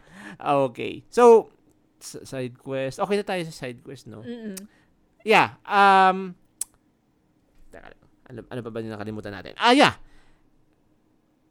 Ah, pagdating sa ano, yeah, I forgot to mention pala. Nasa nasa combat aspect to, we failed to mention this. Mm. 'Di ba, we mentioned earlier that Shulk can see the future. Ah, yeah, oo. Yung yung visions kasi pala new guys, eh, we forgot to mention. Ah, may, may may may ano siya, may game may may ano yan, may battle system mechanics siya that Oo. makes good use of the future visions ni Shulk. So say for example, you're fighting a boss. May mga instances na during the the fight, uh, magti-trigger yung vision and it allows you to see what will happen if wala kang gagawin. Mm-mm. So say for example, yung boss nag super move, patay ka. So you have a gauge there that will decrease over time. Uh, ito yung timer mo na opportunity mo to stop what's going to happen. Mm-mm. Say for example, stun mo yung kalaban mo para hindi tumuloy yung yung skill. Oo. Otherwise, you're dead. Mm. Basta makikita mo kung ano yung mangyari. Ma- Madidecapitate ba? Ay, decapitate? Decapac- incapacitated. Incapacit- Oo. Sorry, decapitate. Incapacitate. sorry, sorry. Incapacitate or buhay ba or ma-wipe out mo yung party. Mm. Yan. So, yung mechanic ng yung visions, it allows you to see the future few few seconds, few yeah, few moments into the future Oo. para to prevent that from happening during the battle. So, this is one of the game mechanics that I appreciate about this game. Ano? Mm. Yung visions na, Mm-mm. uy, pwede pala to. ano siya, magan ah, kasi usually yung ganyan na concept, parang ila, is, i-reserve lang yan sa story, di ba? oh. I, I, I'm glad na in-incorporate nila sa battle mechanics. Yep, yep.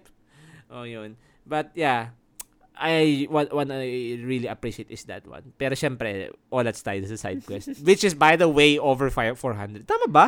May nabasa ako, like, I was checking, sabi ko parang over 400 yata Syempre, hindi tayo dumating sa 200. yun. Hindi, ano talaga yan. Ay, Probab- hindi. Dumating ko sa 200. I probably gave up somewhere around 100. Ganyan na. okay. So, yun. Um, meron din side quest that, uh, ay, oh, na-mention na pala natin to kanina, no? So, anyway, ah tapos na tayo dun sa gameplay aspect, no? Mm-mm. So, let's talk about the quote-unquote expansion. Ah, sige. Sorry, ah. Ah, di, di ko siya nalaro, pero pinanood kita. Ah, yeah. Pero, I played this in... Anong, ano, iba kasi pag backseat gaming ka eh versus Okay. yung actual. So, ano yung feel mo dun sa, ano, sa expansion? Okay, first and foremost, I felt nostalgic kasi wow, it's been a while. Kasi nilaro ko yung guys yung yung yung Future Connect. Uh, matagal-tagal after kong ma- ma- matapos yung main game ng Xenoblade Chronicles. Mm. So, nung binalikan ko yung Future Connect, kasi this is also one of the reasons why I bought the Switch version. Gusto ko ma-experience yung Future Connect. Mm-mm. Uh, it felt nostalgic. Kasi, uy, it's it's our good boy Shulk back again. And, well, there's Melia, the best girl. Mm. Um, it's refreshing. And especially seeing the good old Bionis setting. Except that, di ba yung setting nun sa Bionis shoulder? Oh, sa shoulder. Yeah, sa Sa shoulder. shoulder, sa Oo. shoulder. So, medyo iba yung location, but there are also familiar spots that you will spot. Um, napansin ko doon sa expansion, super short lang siya. Mm. Uh, if you speed run through this, you can finish this in 7 hours. Pero syempre ako, 15 hours kasi nag-explore-explore pa kung ano-ano.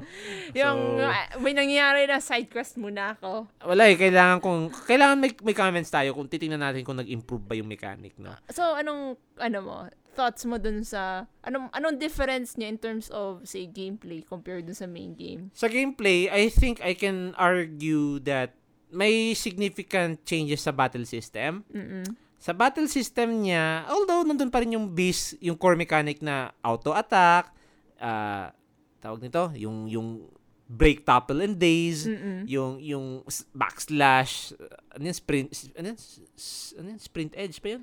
Split edge, sorry. Split edge. Split edge, yung air slash, nandun pa rin. Saka yung mga skills ng party mate mo. Oo. Of course, Melia is the returning character here, and of course, Shulk being the main character. Mm. But we have additional two characters, which is, by the way, mga Nopon. cute sila, like, super cute. Uh, ano na sila, they they claim to be the children of, yung, sino yung, Si ano, Ri- Papa Pon. Si Ricky. Oh, Yeah, Si Ricky. Papa Pon. Ah, kasi si, context lang guys, ah, si Ricky, Nopon siya.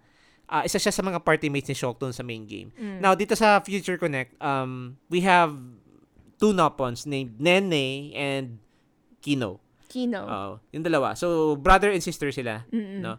Okay, tapos meron pa yung mga, alam mo yun yung mga tiny other nopons na mamimit, hindi mo makakal, it's not even Pawn. Specters! Ano sila, mga Pawn spirits? Specters!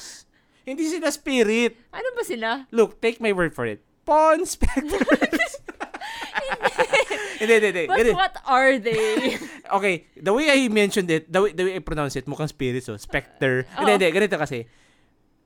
Wordplay siya ng Oo. inspector sa kanopon. oh, sa mga scouts. Pawn Spectors. Ay, oo nga no, mali yung pronunciation ko. Pawn Spectors. Bakit Pawn Spectors? Pawn spectors. Pawn Spectors. So, wordplay siya ng inspector And saka nopon. nopon. Oh, sa Pawn Spectors. Um, bago siya, added sa mechanic sa Future Connect. Yung, ano, yung, yung Pawn Spectors. Mm-mm. Basically, you have to do uh, this side quest. I think na, na, natuto sila doon sa main game. Oo. They made sure that the some some of the side quests should be necessary Mm-mm. para ma, ma, ma- ma- mapalakas mo yung skill mo. Kasi Mm. what's what's with this Pawn Spector thing? Um di- dito kasi sa Future Connect, guys, tinanggal nila yung chain attacks. Mm. So, wala nang chain attacks. You cannot do chain attacks with Melia, you cannot do chain attacks with Kino or even Nene. You can do, however, what we call union strikes. Ah. So, yung union, union strikes, it works when there's a lot of pawn spectors Mhm. recruited. Mm-mm. And you can only recruit these quote-unquote pawn spectors when you do their side quests. Kasi naalala ko doon sa game, sa tutorial, Ah. in order for your, in order for these pawn spectors to join your cause, Ah. you have to settle their issues first. Oh God. And there's so Quote- many. Quote-unquote, you have to do their side quests. Ang tanda ko 12 yung iba. lang naman. 12 lang naman sila. Oo, naman- pero like, yung tanda ko kasi hina, nung hinahanap mo sila, yung mga iba na dun sa may edge. Well, this is also one, siguro I wouldn't complain about the verticality kasi Oo. ito yung nagpapaganda sa open world eh, yung verticality. Ah, tricky silang hanapin, that's for sure. Mm-mm. Wala lang siguro indicator kung nasa baba ba to, nasa taas ba to. so you really have to to to to, to scrub off tama ba? To, to Ah. scour the entire area, scout the entire area, Mm. search for ano ba to, mini cave, tunnels para pasukin kung nasaan man to, Saan sila nagtatago? saan silang tatago, nasa taas sila, nasa baba sila, or there's even a, a very edgy nopon or pawn specter standing on the cliff side na feeling hero siya, I don't know.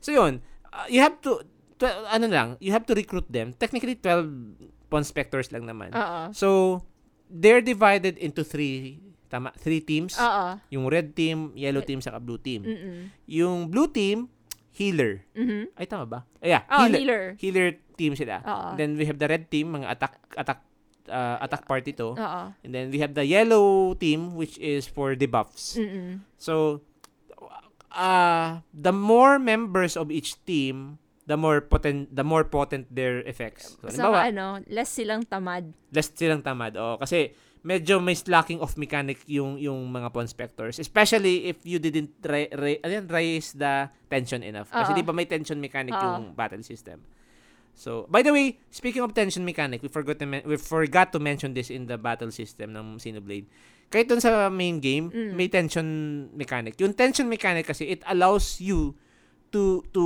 build up your gauge for Mm-mm. chain attacks Oo. similar din dito sa Future Connect Mm. uh, the higher the tension, the more likely you're going to accumulate your tension gauge. Mhm. You need those gauges to not only to revive party members, but to of course uh, initiate Yung, uh, union strikes. oo. Parang chain attacks din, but then again, With pawn spectors. ang ang cute nga kasi mas cinematic siya dito kasi yung sa yung sa ano tawag dito, yung sa main game hindi tama lang. You have to just control them individually. Hindi siya ganun ka-cinematic. Mm-mm. Pero mas cinematic itong sa ano, itong sa sa Future Connect. Saka hindi sila nawawala. Like, during the entire time na na-collect mo na sila, yung all 12, sinusundan ka nila. sa field. sa field, battle or no battle, nandun sila sa likod mo. Tapos parang naka pila, di ba? Para Parang silang pila. nakapila. Para yung mga Pikachu March. Oo, parang ganun. So, yeah. Ano bang ano nila? Ano bang klase ang nopon? It's like, long ear. It's, like a rabbit na, pero pababa yung ear. yung Tas, ear nila, technically limbs yun. Ayun nga, Come no, on! nga pala. Come Oh, on! I forgot. I'm sorry, they, they, nopon. they swing weapons with that. Oh, yeah, no, I Mm. remember. Yun yung pang swing nila ng weapon eh. So, uh, it- uh, I would like to comment on the Pawn Spectre mechanic. No, kasi, uh, of course, if you would, if you want to just switch off yung visibility ng Pawn Spectors, pwede naman kasi nasa option siya. You can switch Mm. them off na maglalabas lang sila during battle, pero pag off battle, magdi-disappear sila. Okay din naman yun. Pero ako, in my opinion, mas okay sila na nandun sa field. How, however, Ah, medyo hindi sa akin nag hindi sa akin nag-resonate yung nasa battle sila. dahil? Sobrang magulo, come on. Ang dami nila. Okay, I, I see your point. Medyo nakaka... Chaotic siya. Na, medyo nasisira yung tactics ko doon. na, na, nalilito akong sa... Mm. oo. Daig mo pa yung yung MMO na ah, ang daming kalaban, nasa na, ang daming party. Hindi ko na alam kung nasa na. So, yun yung medyo na turn off ako doon kasi Mm. magulo siya. Considering na 12 nopos. Well, Running 3 around. 3 plus 12, ilan na kayo? 15, 15 characters fighting on the screen. And doon sa 15, isa lang yung kinokontrol mo. Tapos di mo na alam kung nasa yung kalaban mo kasi medyo nagbe-blend yung mga pawn spectors doon sa film. Medyo na guguluhan ako. Minsan napapansin ko hindi, hindi na nag-auto-attack si Shulk. Kasi, Mm. ah, yung pala, nandun na yung kalaban. Oo. Natata- natatakpan nung mga pawn specters. Specters. So, yun ang medyo nata-turn off ako. Siguro, if I want one thing to be changed about this uh, mechanic, Mm. dapat ipakita na lang nila yung pawn spectors kapag nag-union strike. Mm. Pero yung normal, wala eh. I don't see their contribution there. Pang, wala panggala talaga. lang. Oo, nagagala ako eh. Nag, sabi ko, nasa yung kalaban?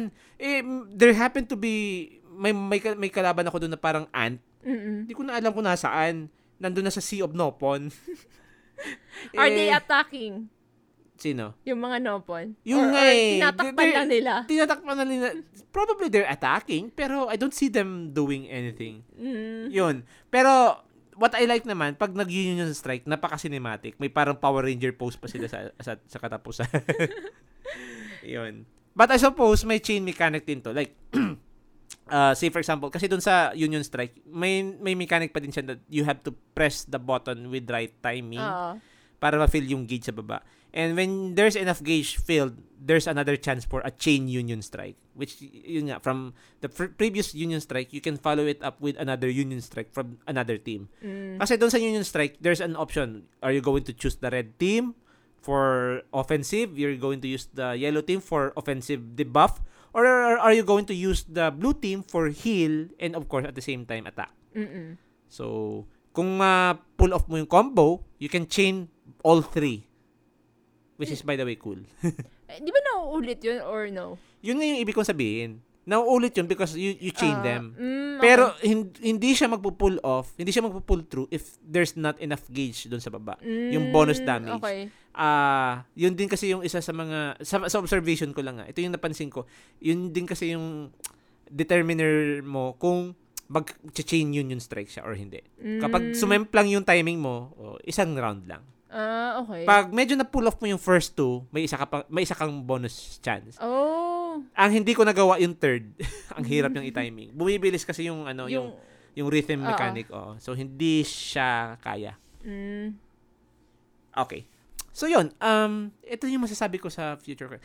Pero let's talk about hindi naman siguro spoiler, pero anong thoughts mo dun sa Foggy? ah, I wish, honestly, wish ko sana, parang mas na-elaborate kung ano ba talaga siya. si Fog King. Oo, kasi it's just like this rift thing It appeared out of uh, nowhere. out of nowhere. And I was hoping like, you know, something connect, kasi future connect, maybe it's something connected to Xenoblade 3. The, ah. Di ba? Yun yung I was expecting for that. And then, Oh, context lang guys ha, kasi na-mention mo yung Xenoblade 3. oo. Uh, by the way, uh, uh, guys, itong Xenoblade games, 1, 2, 3, they're interconnected. Mm. How? Of course, you play. No- Pero, no, spoiler, oh, sorry. spoiler. Pero, yun yung masasabi namin for now. Interconnected yung tatlo. So, itong future connected, I would like to argue this is future disconnected. Sobrang, okay, natalo mo na siya. And then, okay, but what was it? Oh. Eh, It's, I was thinking na something, some, eh, kasi for example, Mm, it's mm. kinda like, yung Xenoblade 2 is what keep, what glues 1 and 3 together. Ah, yeah, yeah, yeah. Parang exactly. ganon. So, I was hoping sana na Xenoblade 1 would... Wait, wait, balik ta data. Xenoblade 3 is what blues 1 and 2 to. Tama ba? Hindi, hindi. Hindi, hindi. Kasi Hindi, parang... three- three- nandun yung 3 Ay, sa ano eh. Oh, pero like, hindi mo maintindihan, Hmm. hindi mo may... Parang, magigets mo yung nangyari sa 3 kung nalaro mo yung 2. And, of course, 1. And yung... Hindi, not... Kasi ang 2, parang kasing you can play 2 without playing 1. Parang pwede mo unahin siya. Sa totoo lang. Hindi, parehas dapat. Kasi may ano eh, may mga clues doon sa... Tangent lang guys ah, ha. okay, sige. May mga clues sa Xenoblade 3 na, uy, it reminds you of the first game. Mm, Hindi namin i-spoil, pero meron, meron. Definitely. Sa Kasi- prologue, meron eh. Ay, ay, oo, oo, oo. Actually, oo nga. Ay, oo nga, no. oo, yeah. Mm. Tama, tama. You have to play one. Mm. Pero, the thing is, hindi mo makonect yung, yung, Fog King. yung fucking sa story kung ano siya. It's just that, be, ang, ang, ang the most na nakuha ko, eh, well, it, it just, it's just for, to prove Media's worth. As, It's, as the new, I, yeah, I think itong itong Future Connect, this is not really connecting their future. It's more of Melia's character arc. Oo, parang ganun. Oo. Kasi natapos yung main game, ano na eh, uh, open-ended. And Mm. then there we are, we found ourselves with Shulk and Melia and then the the story continued where it left off and then ano na. Oo. Pero So- hindi ko talaga nahanapan ng connect si ano si si Fog King. Mm. Okay lang. Ako masaya na ako na, ano ba yun? Masaya na si Melia. Yun yun. Doon na ako masaya. Pero like, We're now The- happy. yun lang. Yun na yung kasayahan ko doon. Pero Ah. other, other than that, hindi ko alam kung sa, paano mo, paano, anong connect niya sa story? Yeah. Parang the overall Ang- story ng, ng ang, sino. ang assumption ko, hindi talaga siya connected. Dapat nga hindi na lang nila ginamit yung word na future connect eh. Nga eh. Ano, it's more of character arc for Melia here. Mm. It's meant to put a closure on on her character development. Mm-mm. That's it. oh, yun lang. Yun lang. Kasi naka-close lang doon sa isang setting na yun eh. Hindi na nga in-explore yung ibang parts sa Bay- Bayones. I, I know you want to see the Gar Plains, pero pag Wala. pumunta ka sa Gar Plains, abutin ka na naman ng... Hindi, wala, wala, walang guard planes doon. Hindi nga. Kaya kung nilagay nila dun sa, dun sa expansion pa yung Gar Plains. True. Malawak yung guard planes eh. Mm. Yun yung nakakaubos ng time. By the way, yun yung babalik-balikan yung area sa Xenoblade. It's the biggest area. It's the biggest one. Albeit, it's the first early zone. Mm. Pero babalik-balikan yun. Kasi nandun din yung mga, sabi nga namin, yung mga overlo- over-level boss. Ayun. Sige. So, as mentioned earlier, uh, if you want to play this game, Xenoblade Chronicles, it's cross-generation. Again, kung may Wii pa kayo, oh, di you may play it on the Wii. Uh, if you still have your Nintendo 3DS, you can play it on the Nintendo 3DS. Although, napaka-rare ng copy ng Nintendo 3DS na. Mm. Kasi, ito lang yung solo and the only, quote-unquote, exclusive game to the new Nintendo 3DS Mm-mm. model. Mara, di ba siya nabibili dun sa... Ah, wait, nagsara na ba? Hindi pa. Di, bukas pa yung eShop, but the thing is, you cannot play this on older models. oh. So, exclusive lang siya sa new 3DS. you have to be very specific. It- Yes. Oo. Kung wala kang, well, I assume naman yung mga 3DS na yung mga ano, yung owners, oo, new na. Mm. Uh, yun. And, but, the best place to play this game is on the Nintendo Switch. Mm. Kasi, it's the, well, nasa current gen pa naman tayo, albeit, Nintendo Switch is considered to be previous gen na kasi we now have PlayStation 5 Oo. and Xbox Series S and X. Uh, semi current and semi semi current ano yan, previous gen. So I, I I would suggest that you play this game on the Nintendo Switch. It's the best place to play this. Mm. Not to mention this is on a, a Nintendo exclusive game. You would you wouldn't find this on other platforms such as Steam, PlayStation, wala sila doon. Kasi Monolith Soft is technically under the arm now of Nintendo. Da- dati nasa Square sila eh. Pero well, dito na sila ngayon. bye-bye. Bye bye. Oh. So, yun. That's the, pla- the best place. So, I assume naman, um, uso naman yung Nintendo Switch and affordable naman na yung Nintendo Switch uh, considering that we now have the Steam Deck. yun. But, yeah, uh, don't, don't let these uh, events uh, discourage you from getting a Nintendo Switch. Mm. Nintendo Switch is still, still a best have console. May mga magaganda silang exclusives. Mm, mm.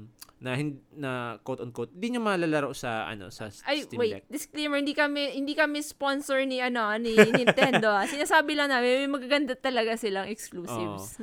Ah, although granted, ah may BDO way of life tayo sa Steam Deck, pero I still would like to argue na if you want lesser hassle, go play this on the Nintendo Switch. That's it. oh, di ba? So, final thoughts about the game, Ate Cass. Actually, yeah, highly recommend. Ano siya, maganda ang story niya. And yung gameplay naman niya, once you get used to it, you don't have to rush nung sa simula pa lang. Pero once you get used to it, it's actually really fun.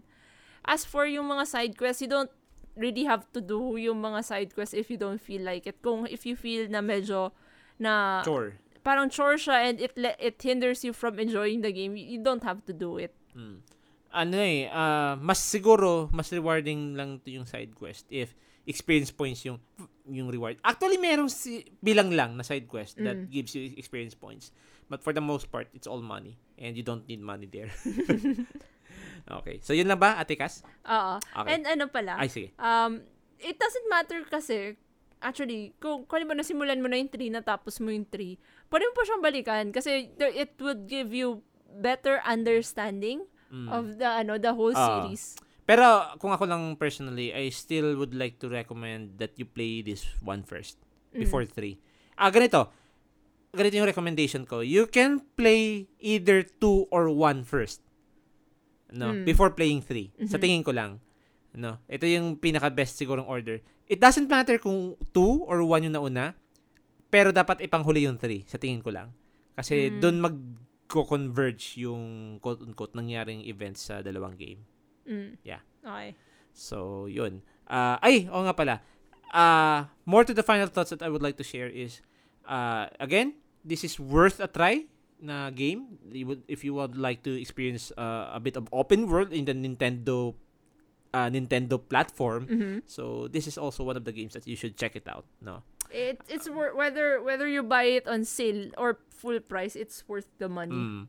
Tapos, uh, yung ating music ng ng Xenoblade, we mentioned it earlier. So, Mm. one of the uh, sabi nga niyan, not not to pass up. Maganda maganda. Kasi again ah, ako naniniwala na kapag maganda yung soundtrack ng isang video game, it makes the game more beautiful para sa akin. Engaging. Engaging, engaging Mm. everything. Kasi nai-immerse kayo dun sa ano sa world nung yung video game. all. Mm-mm. Okay. And yung sa battle, konting pasensya lang talaga kasi uh, we understand that uh, the the battle system is not for everyone. But ako lang masasabi ko lang uh, once na pagtyagaan nyo, nandun yung rewarding part sa last or sa middle part. Kasi may mga mechanics sila na somewhat unique that you will not find in any other video games or any other RPGs. So, yun. Slow paced lang, but uh, once you get used to it, may engage sila. May engage ka rin. Mm-mm. Okay. So, yun. Uh, I think we are finished with our recording, no? Mhm. So, before ako magsimula ng aking promotion shoutouts, ikaw muna, Ate Cass, what's to, uh, may gusto ka bang i-promote or shout out, shout out? So, you ca- guys can find me sa Facebook sa Casual Gamer versus the World. I post there mostly mga Genshin videos, sometimes video game memes, sometimes mga video game news. Oh, and also, pag may parating may lumabas na bagong special program sa Genshin, we would also release yung aming Huhut Time Genshin Cast episodes where we talk about yung update. Nice. So, looking forward. Sana nga this month of February, no? Kasi February na, ah, makarinig tayo ng balita kay Hoyoverse, no? Possibly. Tingnan oh, con- confident ka, ah. Mm-mm. Okay, okay, sige. So yun, um, more to the promotion. So kami naman ni Atika sa Backlog na naman Boodlecast. You can also find it on uh, Facebook, Instagram, and Twitter, no? So, syempre, mas marami yung following namin sa Facebook. But if you also have your Instagram accounts or even Twitter accounts, feel free to follow us there. And we, we also post momentary updates, announcements, or even random posts, ano, Mhm. sa aming other social media accounts, no? Ako, uh, I also post random images on Instagram, Mhm. uh, especially uh, screenshots. Ngayon, wala pa. wala pa masyado. Pero in the future, kasi bobombahin ko ng maraming screenshots saka other imagery stuff yung Instagram account namin sa backlog na naman, Budolcast, no? And of course, uh, cla- uh, everyone, do not forget to like, uh, follow our Facebook page. Doon kami talaga main. Pero, yeah. Uh, we also post there other uh, miscellaneous stuff. Uh, also, kung may comments or feedbacks kayo, feel free to leave a comment, suggestion on our posts or, or even message our page, no? Mhm. You can also message our pa- uh, our page for any su- comment suggestions or uh, baka may constructive criticism tayo dito para mas mas mapaganda pa namin ni Ate Cass ang show, no? So, yun, kung may mga nasabi kaming inaccurate, feel free to correct us even in, on on our private comments or even on the comment section ng aming mga posts. So, yun lang. Ayos na yan. okay ba, Ate Cass? Okay na, okay. Okay. So, yun. Ah, maraming salamat sa pakikinig ng aming third episode at milagro nakarating tayo dito sa pang pang ilang episode na natin. Technically third episode to, Oo. pero kung if we're counting the number of episodes that we have so far, lima Five? na. Lima na. Five, Yeah. Oh, lima na. Uy, milagro to. So, we have come this far. So, thank you maraming guys. Especially dun sa mga nag, ano, nagfa-follow or nakikinig or may nag-share via word of mouth or even sharing our posts. Maraming maraming salamat sa inyo guys. Hindi matatawaran ng salita yung yung aming ah, gratefulness. Tama ba? Gratefulness. Oo. Oh, yung pagiging aming grateful, no? So, yun. Uh, any form of support, whether you you you promote our page, you promote our podcast to a friend, malaking bagay yun sa amin ni Ate Cass, no? Kasi, syempre, the more you support us, mas marami kaming maiisip na pakulo para sa inyo. Ano? Okay, so siguro wag na, wag na natin padagalin. So, ang advice namin ni Ate Cass, game on, Game harder. because, for sure, magkakabacklog na naman tayo along the way. So, till next episode, guys. Goodbye! Bye! Ay, mali. Sige.